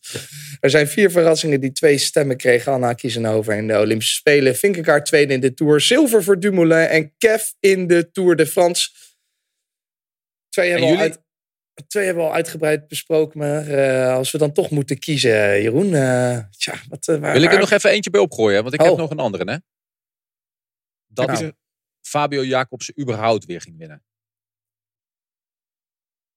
Is dat een ik, Dat Ja, was voor ja. mij, dat was voor mij, ik heb hem Ja? al dood, dood bestempeld een jaar geleden. En we hebben met van erover gesproken. niet, toch? Nou, we hebben toch, we, we- we hebben toch van het begin van het seizoen eh, hebben we er ook over gesproken. Ja, het is te hopen dat hij fit in koers komt. Maar dat hij dan uiteindelijk gaat winnen. En dan uiteindelijk, eh, eh, dan uiteindelijk ook nog eens een keer de puntentrui wint in de Vuelta. Sorry, maar dat had niemand op 1 januari durven zeggen. Niemand. Had je hem wel in je lijstje staan, eh, Bobby? Ik had hem bovenaan aan mijn lijstje staan. Dat Fabio Jacobsen terug ging winnen. En dan in het algemeen terug ging winnen. Dat had ik echt niet verwacht. Hetzelfde geldt voor Cavendish. Daar had ik ook nooit meer verwacht dat hij Oh. überhaupt nog een wedstrijd ging winnen. En toen gebeurde dat in, het, eh, in eh, de ronde van Turkije. Ehm, Ik had er ook maar- Dumoulin ingezet. Ja, Zilver in Tokio. Die had ik ook. eh, Ja, die hadden zeker. we allebei te pakken. En wat geeft dat eh, voor jou, eh, want Jeroen, voordat het echt een nationalistische podcast wordt. Dus dan kan jij even... Ja, ik, Met- ik heb de Belgen vandaag buiten beschouwing gelaten. Heel ik heb het een grotere plaatje bekeken. Heel Dus, eh, goed. Denk je het groter gezien geeft dat zilver van Dumo eh, hoop voor komend jaar? Ja, absoluut. Al zal hij wel moeten zien zich een plekje te, verwer- te verwerven binnen die ploeg. Hè. Dat, dat vind ik het interessantste, hoe hij binnen die ploeg gaat functioneren. En Hij zelf heeft in een heel mooi interview met Bahamontes aangegeven dat hij nooit meer eh, alleen kopman wil zijn. Wel, goed, bij Jumbo-Visma gaat dat niet gebeuren in de Tour. Maar ja, hij moet wel de sterkste zijn van de ploeg om een koers te kunnen winnen, toch? Of niet? Als hij ooit een grote ronde wil winnen, moet hij wel de sterkste zijn van de ploeg. Dat is wel moeilijk als je iemand als Roglic bij je hebt. Ja, Dus dat vind ik zeer interessant voor dit jaar. Ligt eraan als Roglic opgesteld staat. Hè? Voor de Tour heb ik het, hè? Ja, gaat hij, gaat hij nou nog naar eh, Bike Exchange eigenlijk ook? Want dat, was- dat is wel een grote verrassing, toch? Dat is een mooi Maar hij wil geen enige kopman zijn, heeft hij gezegd. Dus eh, bij Bike Exchange zal dat toch wel zo zijn? Of niet? Nou, daar Nee, werken ze joh, niet met kopmannen. niet met ja, maar goed voor de klasse. Ja, ja dat kan. Ja. Ja. En wat moet eh Cavendish doen, Jan Hermsen, volgend jaar om je nog een keer te verrassen? Om mij te verrassen. Ja. Ja, het record van Merckx verbreken. Alhoewel, ja, nee, het zou mij verbazen als hij dit jaar nog een rit in de Tour gaat winnen. Dat zou mij echt uh, hoogstelijk verbazen. Ik denk, ehm, ehm, maar, maar ik, ik vind het fijn dat hij nog een jaartje meerijdt. Maar dit- wat hij dit jaar heeft gedaan is uitzonderlijk. En hij heeft natuurlijk ook niet echt een, eh, een prettige aanloop gehad. Die val in, eh, in Gent. Die overval thuis, eh, zijn zijn voorseizoen ligt ook nog een keer in de prak. En zeker als je al die leeftijd hebt, moet wel alles soepel verlopen in aanloop naar een nieuw seizoen. En dat loopt bij hem natuurlijk eigenlijk heel slecht. En eh Maar- ja, goed, Jacobsen gaat de Tour rijden, dus eh, die ga- gaat sowieso... eh, Oh, weet je dat al? dat, heeft, eh, dat heeft iemand gezegd. De baas. Hoop betere bron dan ik heb het hele jaar. Ja, ik heb, dat heb ik nog niet gelezen hoor. Ik de denk niet dat op Lefevre web. zoiets zal zeggen voor de start van het seizoen. Nee, joh, die wil iedereen erg scherp houden. Ja, Het zal wel, het zal wel Ja. gezegd kunnen hebben zijn. na de Vuelta heeft hij het gezegd. Ja. Als, hij, als alles goed gaat en als hij wint. zeker, bedoel, zeker, zeker. Als Kevin is beter is, dan eh, denk ik het niet hoor. Nee, Maar tuurlijk. Wie of wat wordt de verrassing van 2022? Cavendish. Dan is het geen verrassing meer, hè? Als we het nu al weten, is het geen Als verrassing als meer. het zeggen. Wat is de verrassing? Oh, ja. Dan is het geen verrassing meer. Dan verwacht je dat het gaat gebeuren. Hoe moet je eigenlijk denken? Wat denk je vooral dat er niet gaat gebeuren? Wat denk je voor... Ja, shit. Ja, want dan gaat het een verrassing zijn. Ja, wat gaat, er Toch? vooral, wat gaat er vooral niet gebeuren?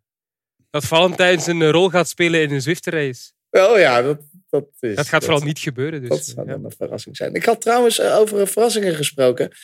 Niemand had iets eh, genomineerd wat ik toch zeker als een van de verrassingen van dit jaar had genomineerd. Ik wou het toch nog heel eventjes daarom graag aanhalen. En zij zijn met z'n tweeën nu doorrijden. Maar ja, hoe kan Asgreen deze koers nog winnen, Bobby? Bijna onmogelijk. Asgreen Asgreen van de Poel zijn boven. En nu? Wat doet Asgreen nu? Als hij mee rondrijdt, Bobby, dan wint hij niet, hè? Dat is een beetje het punt. Hij wint helemaal niet meer, eh, Jeroen. Dat je kans Nee. is voorbij. Ja, stel je bent Casper Asgreen, Bobby. En je hebt het gevoel, ik ben hier berensterk vandaag, ik kan de Ronde van Vlaanderen winnen. Maar hoe? Toch rekenen op een eh, overschatting van Van der Poel dan, in de sprint? Vermeer zal Jeroen, stoor zijn. ik, moet eer- ik moet eerlijk zeggen dat ik echt niet weet hoe Askreen de wedstrijd kan winnen hier. Van Van der Poel. Heerlijk, hè? Als je dat Jij bent echt een smeer met die Valentijn. Hele kerst heeft hij hier te monteren. Ja, ja, ja, ja. En we hebben eh, ja, het is fantastisch. Ja. Maar tot diep in de nacht eh, stukjes aan elkaar geplakt om eh, jullie nog één keer te... Ja, eh, hadden jullie het verdrongen, mannen? Dat je het niet daarom Nee, ik heb het, ik heb het fragment gekozen bij een andere verkiezing waar we na- zo meteen naartoe gaan. Ah. Oké. Ja. Het was wel een van de grootste verrassingen, toch? Want jullie durfden daarna letterlijk geen sprint meer te voorspellen de rest van het jaar. Nee, ja, het was Nee. een gigantische verrassing, ja. Klopt. En, en een fantastische overwinning, want dat mogen we ook zeggen. Op Ja. En zeker ook als je later nog kijkt wat hij allemaal nog doet in het, eh, in het jaar. hè. Eh, kijk bijvoorbeeld naar het WK eh, tijdrijden. Eh, nou, fantastisch. Mooi. Maar kunnen we, kunnen we nu al onder, ondertussen met elkaar, terwijl we alle verrassingen en sommige dingen die je naar achter hebt gedrukt, toch met elkaar nog een verrassing eruit kiezen? Of is dat niet de bedoeling? eh? Nou, het zou De mogen. vierde wil je zeggen? Of, eh, hoe bedoel je? Toch Nee, nog stiekem- nu we toch- alle, alle verrassingen op tafel hebben gelegd, kunnen we dan niet be- be- bepalen dat er toch, Toch nog een verrassing eh, van een rijtje uitkomt. Het zou toch jammer zijn als dat nou niet zou zijn. Ja, Oké, op die manier. Ja. Is dat Fabio Maar ik Jacobs die dan uiteindelijk toch gaat winnen? Is dat Cavendish die een Tour Ja, voor mij niet, want ik, ik, ik weet nog goed dat de, de ploegmaats die zeiden allemaal, Jacobsen gaat sowieso dit jaar alweer winnen. Dus toen dacht ik van, oké, ja, die, die kennen hem het best, die zijn waarden zullen goed zijn, die gaat het wel weer doen. Dat herinner ik me nog, hè, van het begin van het seizoen in Calpe. Of eh, toen, ze- toen ze het allemaal vertelden, toen, eh, ja, we hebben hoop, hij zal het weer doen. Eh, toen dacht ik van, oké, als Ja, maar dat is zegt, zal kloppen. Het is hoop. Ja, maar, ja oké, maar ik had het ook ergens zelf hoor, Bobby. Ik dacht ook echt wel dat hij, gaat, dat hij ging winnen. Dat hij zo in de Vuelta zou tekeer gaan, ja, kun je niet voorspellen. Maar dat hij zou winnen, dat had ik ook wel dat gevoel. Als we moeten kiezen. Maar ja, ik ben, het is gemakkelijk Ik ben de dictator natuurlijk van deze podcast. Dan toch zeker dat eh Cavendish vier etappes wint in de Tour en de Groene Tour. Ja. Toch nog. Nog een, eh, toch nog een overwinning voor Kev. We gaan door. De laatste twee awards. Dit wordt mooi, want dit is een heerlijke award. De overwinning van het jaar.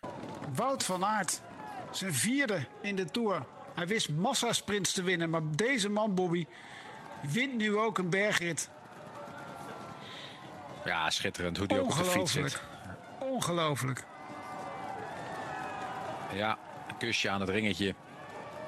Uiteindelijk eh, doe je het met je gezin thuis ook. Fantastische overwinning, Wout van Aert. Prachtig. Prachtig, prachtig, prachtig. Internationale driekleur. Wat een overwinning. Gemiddelde van 37 en een half. Ja, hij stond bij jullie allemaal niet op plaats 1, maar wij zijn allemaal op eh, plaats 2. etappe 11, de koninginnenrit misschien wel van de Tour. Twee keer over de Van Toe en eh, het was niet, eh, het was voor Van Aert. eh, hij was mee in de ontsnapping, hij reed op de Van Toe. eh notoire klimmers als uh, Mollema en Elie Sonde en de 40 kilogram lichtere Ala Philippe eraf. Hij soleerde naar een zegen. Wat we allemaal niet echt verwacht hadden. Of toch wel? Hadden we toch wel verwacht dat hij dit ook zou kunnen, Jeroen van Bellegem? In die groep wel. Met die groep waar hij mee rondreed op kop, is eigenlijk ook de reden waarom ik hem niet eh, gekozen heb als nummer 1. Ik wou het natuurlijk wel ergens, omdat ja, het is, het is wel een eh, fameuze prestatie geweest in een bergetappe, twee keer ervan toe. Maar goed, eh, hij reed niet tegen de allerbeste klimmers. Hè. Eh, hij reed uit, weg uit de kopgroep en hij won eigenlijk de rit uit een kopgroep, wat ook fantastisch is. Maar daarom heb ik, hem op twee gezet. En voor mij was plaats één Casper Asgreen Ronde van Vlaanderen. Dat was voor mij de overwinning van het jaar. Omdat hij eh, zich, in zichzelf geloofde in een sprint met Van der Poel. En dan ook gewoon nog wint ook. Voor mij was dat de nummer één. Maar eh, een mooie tweede plaats voor Van Aert, ja. Waarom, eh, Jan, eh, was dit voor jou zo'n bijzondere overwinning dit jaar? Eh, ik heb hem ook niet op één staan trouwens. Nee, dat Nee. klopt. Want eh, ja, ik ben natuurlijk een nationalist, dus ik heb iets anders op één staan. Maar, eh, Een Nederlander of niet? Eh, zeker, zeker. Zie je? Dat is echt waarschijnlijk jouw rode draad. Nee, een Nederlandse bellen. Ja. Eh, nee, ja, schitterende overwinning. Je kan eh, zeggen, van, goh, je kan het helemaal analyseren. Hij zit in de kopgroep, hij heeft de wattages, hij kan de, de, de Van Toe is een eh, perfecte klim voor, voor Van Aert. Die kan hij wat doorrammen inderdaad, met die voorsprong erbij. Eh, maar ja, buiten aards toch? Wat Buiten hij, aards, eh, mooi. Wie had jij dan als nummer één, Jan? Ik had eh, Van de Poel eh etappe winst en geel. Vond ik, eh alles, er zat alles in, met het hele verhaal met eh Poepoe en eh, nou ja, goed. Maar daarom had ik eigenlijk gezegd dat het een Fransman was. Die Kan ook. het toch echt wel een Fransman hoor. Die dag was het een Fransman, ja. ja. Ik had, Had hij die wel. gekozen misschien? Ik had hem ook, ja. Van de Poel eh, rit 2. Zeker na, eh, na aanleiding van die eerste, die eerste etappe eigenlijk teleurstellend. Nou ja, mag je het wel stellen, hè, teleurstellend. We hadden allemaal gehoopt en gedacht dat hij in de trui van zijn, eh, van zijn opa het geel over zou nemen. Iets wat zijn opa nooit gedaan had. Ehm, en dan die etappe 2 en dan gaan op de eerste passage in de Bretagne. En dan zegt ja, zijn kruid is hier eigenlijk eh, voorbij. Ja, en dan eh, de aankomst. En vooral ook het interview, het emotionele interview daarna. Eh, als je ook zijn moeder hoort zeggen van ja, de glimlach die we op het podium zagen, hebben we eigenlijk nog nooit echt gezien. Die glimlach zien we niet vaak. Het is echt een uniek ding. Ja, dat alles waar. ehm, en Jan zegt een, eh, een Nederlander op één. En ik denk dat, hier, dat, dat het bij Mathieu van der Poel niet te praten is over een Nederlander. Eh, het is de geliefde, misschien wel een van de geliefde renners in België. Het is een van de geliefde renners in Frankrijk. En ook in Nederland. Overigens nog nooit in Nederland gereden of gewoond. Ehm, praat alle, alle talen die belangrijk zijn voor, eh, voor die drie landen. Dat, dit is echt een internationale renner die op een hele mooie, speciale manier hier de wedstrijd wint. Overigens moet ik wel zeggen, we hebben het heel weinig over Mathieu van der Poel ten opzichte van de pre-show die we hebben gevoerd over dit jaar. Want we hadden toch gedacht dat Mathieu van der Poel wel meer op een hoopje zou gaan rijden. Ja. Maar vind je het daarom een, toch niet een geheel geslaagd seizoen voor hem? Of eh, is dat dan weer te cru? Nou, ik denk dat eh, Wout van Aert met zijn status en zijn prestaties op dit moment wel over Mathieu van der Poel is gegaan, ja. En dat was het op 1 januari niet. Eh, ik zie Jan nog niet knikken. Ja, zeker wel. Ja, Oh, nee, ja, Oké, ja, ja, ja, ja, oké, bedoel, ja. kijk, Van Aert heeft in alle wedstrijden waarin hij meedeed, heeft hij een hoofdrol eh, gespeeld. Eh, dat hij niet overal heeft gewonnen, dat is wat minder. Ik bedoel, hij, je kan zeggen, ja, hij rijdt niet een super Parijs-Roubaix, maar hij zit wel in de finale zit hij erbij. Hij is dominant. Hij was waanzinnig op de Olympische wegwedstrijd. Hij wint al geen, geen monument. Maar hij is natuurlijk gewoon de meest constante factor. En Van der Poel had één doel. Dat was Olympisch kampioen eh, mountainbike worden. Dat is hij niet geworden. En, Maar eh, ik denk dat, ook- Dat telt wel, telt wel Eh, mee. Even een klein beetje het in perspectief zeggen. Dus eh, Wout van Aert heeft fantastische dingen laten, doen, laten zien. Maar vaak wel, als die man tot man richting Van der Poel kwam, moest hij het, eh, moest hij het af laten weten. Maar ik denk dat de afgelopen week, met de prestaties die hij neerzet in het veld, dat dat zelfs ook nog wel eens een keer een dingetje kan zijn. En dat het echt wel aan het vertrouwen werkt. Zeker in Dondermonde en gisteren in eh Heus de Zolder. Dat gaat zeker eh, positief werken dat hij het aandurft of met Van der Poel te gaan, eh, tegen Van der Poel te gaan koersen. En dan niet dat het dan ja, mentaal omslaat naar verlies, maar dat het nou zelfs om gaat slaan naar, eh, naar winst. Het gaat heel interessant worden met die twee. En eh, daarom was dit misschien ook wel een van de mooiste overwinningen van het jaar, omdat het zoveel in zat. Hij won de tijdrit. Hij, eh, dat hij sprintjes kon winnen, dat wisten we ook wel. Maar dat hij dan op, over, twee keer over een van de meest icon- iconische bergen ter wereld eh zo'n etappe kon winnen. Al was het niet bovenop de berg, maar wel onderin. Een fantastische overwinning en, meer dan terecht. Gaan we naar eh, de laatste award, eh, jongens. Eh, award nummer 10. Rustig aan Jeroen. Daarna krijg jij je wildcardje nog hoor. Dan maak je niet nog de rust. Oh. Dus, eh, Als doe je dat, joh. Nou, die... we hebben tot slot het moment van het jaar. Ik zou zeggen, save the best for last. Maar het zal je misschien niet verbazen. We konden niet gezamenlijk tot één moment komen, omdat het er zoveel waren. We kunnen er nu dus nog even mooi over doorbeunen. We hebben genomineerd bijvoorbeeld het zilver voor Dumoulin op de Olympische Spelen. Miguel Angel Lopez, die opgeeft tijdens de 20ste rit van de Vuelta. De winst plus het geel voor Mathieu van der Poel. Eh Roglic, die Meder nog net inhaalt in Parijs-Nice. Fabio Jacobsen, die weer koers en wint. De Belgische pers over Remco voor en tijdens het Giro. Wie zal dat genomineerd hebben? De dag voor Roubaix.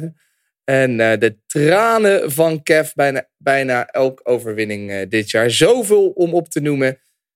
Jan, is het ook wel tekenend voor dit seizoen? Dat er zoveel moois gebeurd is dat het eigenlijk bijna niet mogelijk is om het moment te kiezen. Nee, dat is heel, dat is heel eh, moeilijk. Toch heb ik een, eh, een Wat heel heb jij gekozen, Jan? Ja, Nederlander? Ik gok een Nederlander. Ja, ja, ja. Maar het is zoals Bobby zei, het kan eh, ook een Fransman en ook een Belg zijn. Ik, Ja, vond, ja, ja, ik, ja, vond, ik vond de demarrage in de straten van Siena van Mathieu van der Poel. Foto's die er daarna eh, van verschenen zijn. Dat vond ik zo ontzettend mooi. Dat, dat is een kippenvel wat ik zelden heb gezien inderdaad. Ik bedoel, de perfecte combinatie van fietsen en rennen. eh, aanvallende manier van rennen. En je denkt van, goh, wat jullie dachten, hoe gaat die eh Askren eh, Van de Poel verslaan? Ik dacht van, hoe gaat Van der Poel à la Philippe verslaan in Siena op zo'n aankomst? Ik bedoel, ik, ik heb daar echt... Ik heb gewoon vijf minuten gewoon echt een soort verdwaasd op de bank gezeten na dat moment. Ik heb nog nooit zoiets gezien. De wattages die daarna uitkwamen. Ik vond eh, nog steeds, ik krijg echt nog steeds kippenvel van hoe, hoe, hoe indrukwekkend ik dat vond. Weet je wat ik wel interessant vind? Hè? En, eh, ik, eh, hoe jullie te werk zijn eigenlijk gegaan met het samenstellen van die lijst. Hè? Want we krijgen dus een aantal categorieën van, van Sander doorgestuurd. Ehm, en dan ga je daar naar kijken. En wat ik heb gedaan, is dat ik dus in mijn gedachten, dus echt zonder iets op te zoeken, ben gaan kijken van wat staat mij nou nog het meest bij. En daarna ga ik kijken, eh, dus daarvan maak ik een lijstje. En daarna ga ik kijken van ja, wat is er eigenlijk nog meer gebeurd? Wat ben ik vergeten? Want het, het seizoen is al zo, zo lang. En Sienna, eh, dat is alweer zo lang geleden. Maar dat is natuurlijk een beeld wat wel in je, in je geheugen blijft. Maar er zijn zoveel dingen gebeurd tijdens zo'n seizoen. Hè. Ik denk dat we nou, onafhankelijk van elkaar misschien wel 150 koersdagen per jaar verslaan voor Eurosport. En daaromheen zijn er nog heel veel andere mooie wedstrijden zoals King High Lake. Eh, maar zo ga ik te werk. En ehm, daarin zijn dus een aantal van die dingen dat bij mij de bovenhand houdt nadat ik het ga opzoeken. Dus inderdaad, ik had een aantal dingen in mijn hoofd en die twee punten, want ik heb op dit punt maar twee punten opgegeven. Dat waren dingen die direct pas bij mij binnenkwamen. Maar je En- vroeg ons af hoe wij werkt, maar je gaat nu uitle- uitleggen hoe jij Ja, ja, werkt. ik ben, ik ben Ja, en eh, wie, heb En- wie heb je gekozen? Wie heb je gekozen? Ik heb Die twee eh, momenten. het, eh, de terugkeer van Fabio Jacobsen in de Tour de, of in de Giro, of, sorry, in de ronde van Turkije.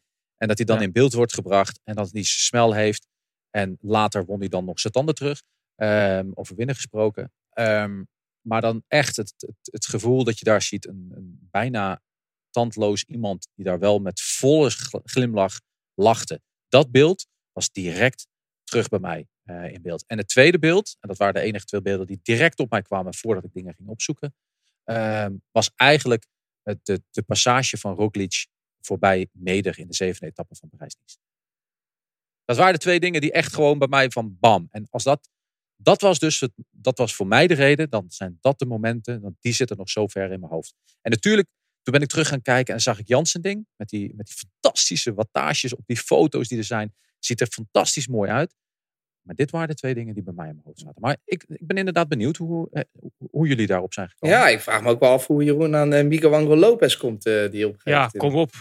Lopez die opgeeft in de Vuelta. Ik bedoel, wat een, wat een beeld was dat zeg. Een coureur die eh, als een klein kindje eigenlijk zijn ploeg eh, schoffeert en gewoon stopt in het midden van een koers. Dik betaald wordt. Eh, gewoon zegt van jongens, nee, ik doe niet meer mee. Die belt naar zijn mama op een parking van nee, ik vind het hier niet meer leuk. Dat was toch ongezien? ik heb dat nog nooit gezien in tien jaar tijd eh, dat ik bij Eurosport werk. Een coureur die gewoon, ja, Ron Dennis-style... ehm, net zeggen, ja. ja, ik heb dat niet gezien in beeld, wat Dennis- wanneer Dennis stopte. Maar bij, bij Lopez was alles eh, breed eh, uitgesmeerd. Hij zegt dan van, ja, ik krijg nu niet genoeg respect bij de ploeg. Ja, kom op. Je mag gewoon, dat mag gewoon niet wat je daar hebt gedaan. En ja, ik vond dat het, het moment van, dat, zoals Bobby zegt, waar denk je meteen aan. Ja, ik gaf toen ook commentaar. We wisten niet wat er aan het gebeuren was. Hè. Was hij geblesseerd of wat dan ook, op hetzelfde moment toen. Dus voor mij was dat het moment. En ook eh, Remco, Giro. Ja, bedoel, dat was voor jullie als Nederlanders misschien net iets minder dan. Dat, dat begrijp ik wel. Maar hoe de Belgische pers daarmee omging, was natuurlijk niet oké. Ehm, ik heb, dat, dat kunnen jullie denk ik wel bevestigen, dat altijd gedownplayed. Jullie vonden het een beetje dat ik het te veel deed. Maar dat was ook omdat het gewoon overdreven was, hoe men daar tekeer ging.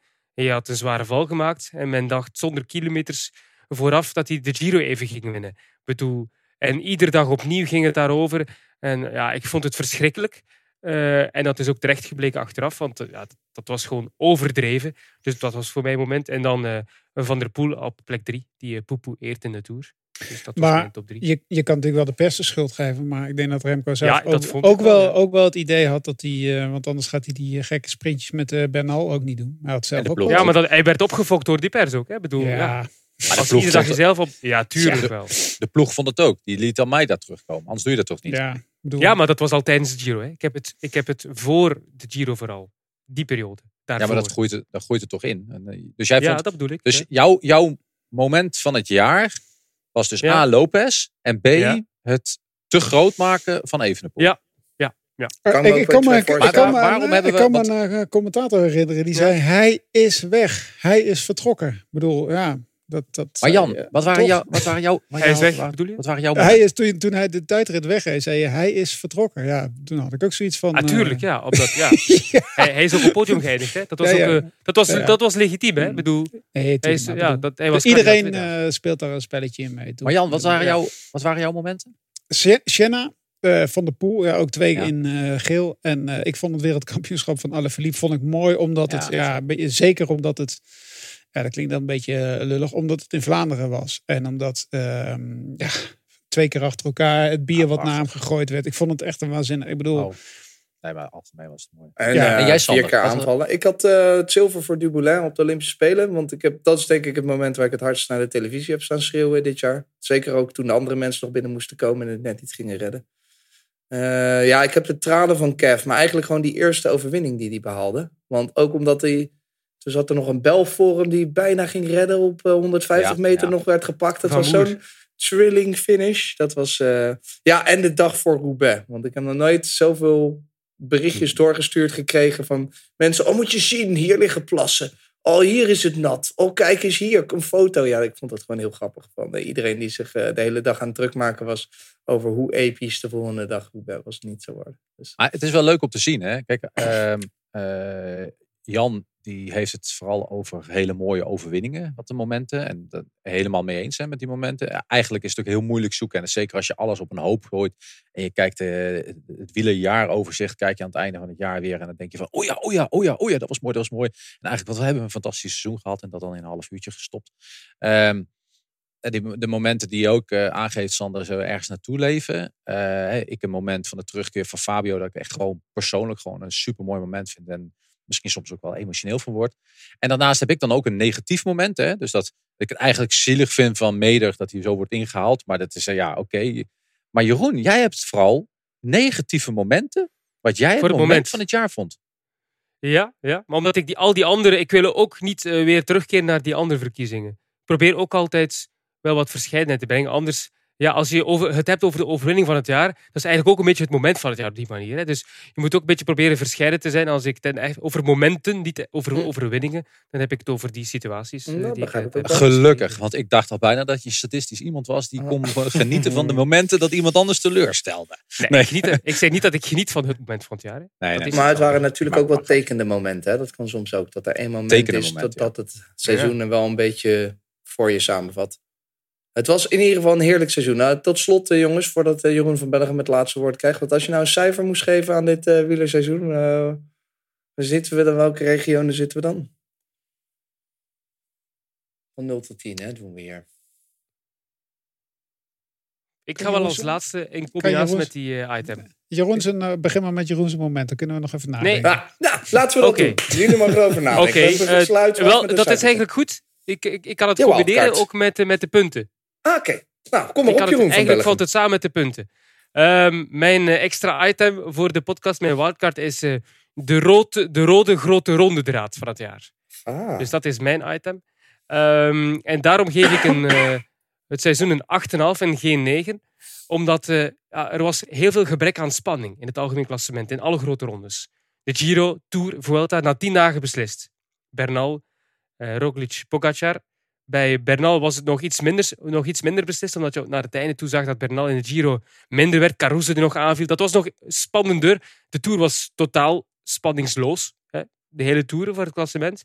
De Vuelta, idem eigenlijk na tien dagen met Roglic die veel te sterk was. Dus eh, dat was voor mij eigenlijk het enige eh, negatieve van die grote rondes. Want etappes afzonderlijk waren allemaal mooi. Maar de rode, grote ronde draad van het jaar was gebrek aan spanning. Ehm, en hoop ik toch volgend jaar op meer.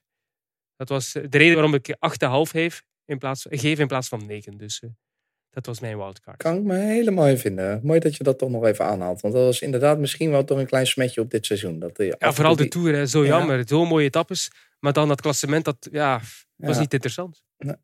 Jan Hermsen, een cijfertje. Ik heb ook geen idee wat ik vorig jaar heb gegeven. Als, nee, dat hebben we ook niet gedaan. Dus dat maakt niet zo oké. uit. We maken het gewoon voor eh, dit jaar. eh. Dat, dat was natuurlijk wel een, eh, dat was eigenlijk wel een, een 9 vorig jaar. Eh, acht dan. Ik vond het een mooi jaar. Er zat een hoop in. Nou, als je het zo weer terugkomt. Maar er zaten ook een aantal dingen die, die niet zo spetterend waren. Wat Jeroen zei, ook de grote rondes. qua klassement. In ieder geval, alles wat er omheen gebeurde was wel heel erg leuk. Mm, ik vond ook een aantal, eh, zoals ze, je mag ze niet meer zo noemen, een aantal voorbereidingsrondjes ook wel eh, redelijk bloedeloos. Ik, ik heb zelfs met Rob, Bobby God, van Duitsland gedaan. ja, dat was eh, echt niet een, eh, een groot hoogtepunt.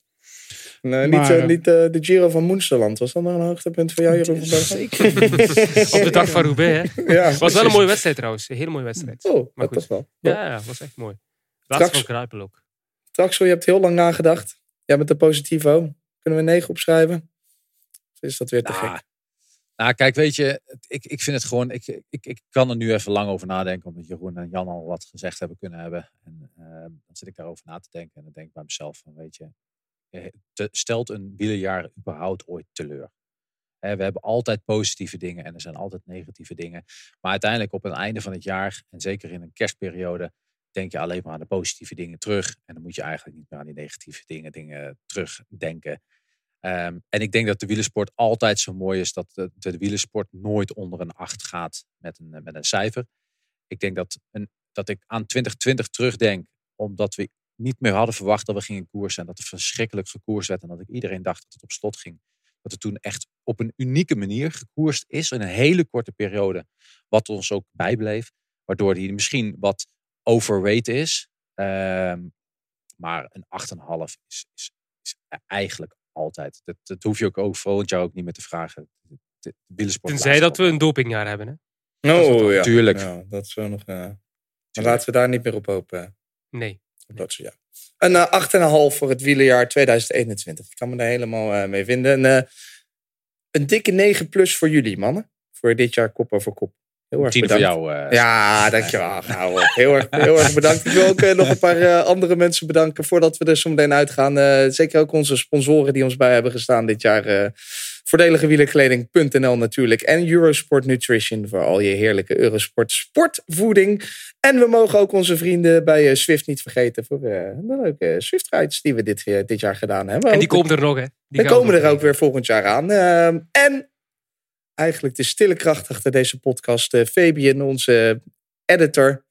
Die alle fouten eruit houdt die ik eh, meermaals maak in zo'n podcast. Eh dankjewel Fabian, ook weer voor een eh, fantastisch jaar. Ga ik jullie tot slot vertellen, want geen aflevering van Kop over Kop zonder een beetje vooruit te kijken. Wat er nog te zien is op Eurosport. Donderdag de 30ste van december hebben we nog een cross in Loenhout. Dan zaterdag 1 eh, januari de traditionele cross in Baal. Zondag 2 januari een wereldbeker in Hulst. En woensdag is ook nog een XVO badkamerstrevee in Herentals. Toch Jeroen, of is die er al eh, uitgehaald? Of inmiddels? Nee, nee, nee, die gaat gewoon door. Die gaat gewoon dat wordt In de heerlijk. thuisplaats van de Wout van Aert. Nou, Gaat- doet hij ook mee? Ja, die doet mee. Die doet Nou, ze allemaal. Dan kunnen we die uitslag alvast opschrijven. Ik zet een tientje op Van Aert. Eh, allemaal te zien dus op Eurosport en op Discovery+. Plus. Eh, kop over kop eh, neemt één weekje rust. Maar daarna zijn we hopelijk gewoon weer terug. Met weer een prachtige uitzending. Ik wens iedereen een fijne jaarwisseling. En heel veel plezier. Bedankt voor het luisteren dit jaar natuurlijk. Wij hebben ervan genoten om te maken. We hopen dat jullie ook genoten hebben om te luisteren. Tot volgend jaar.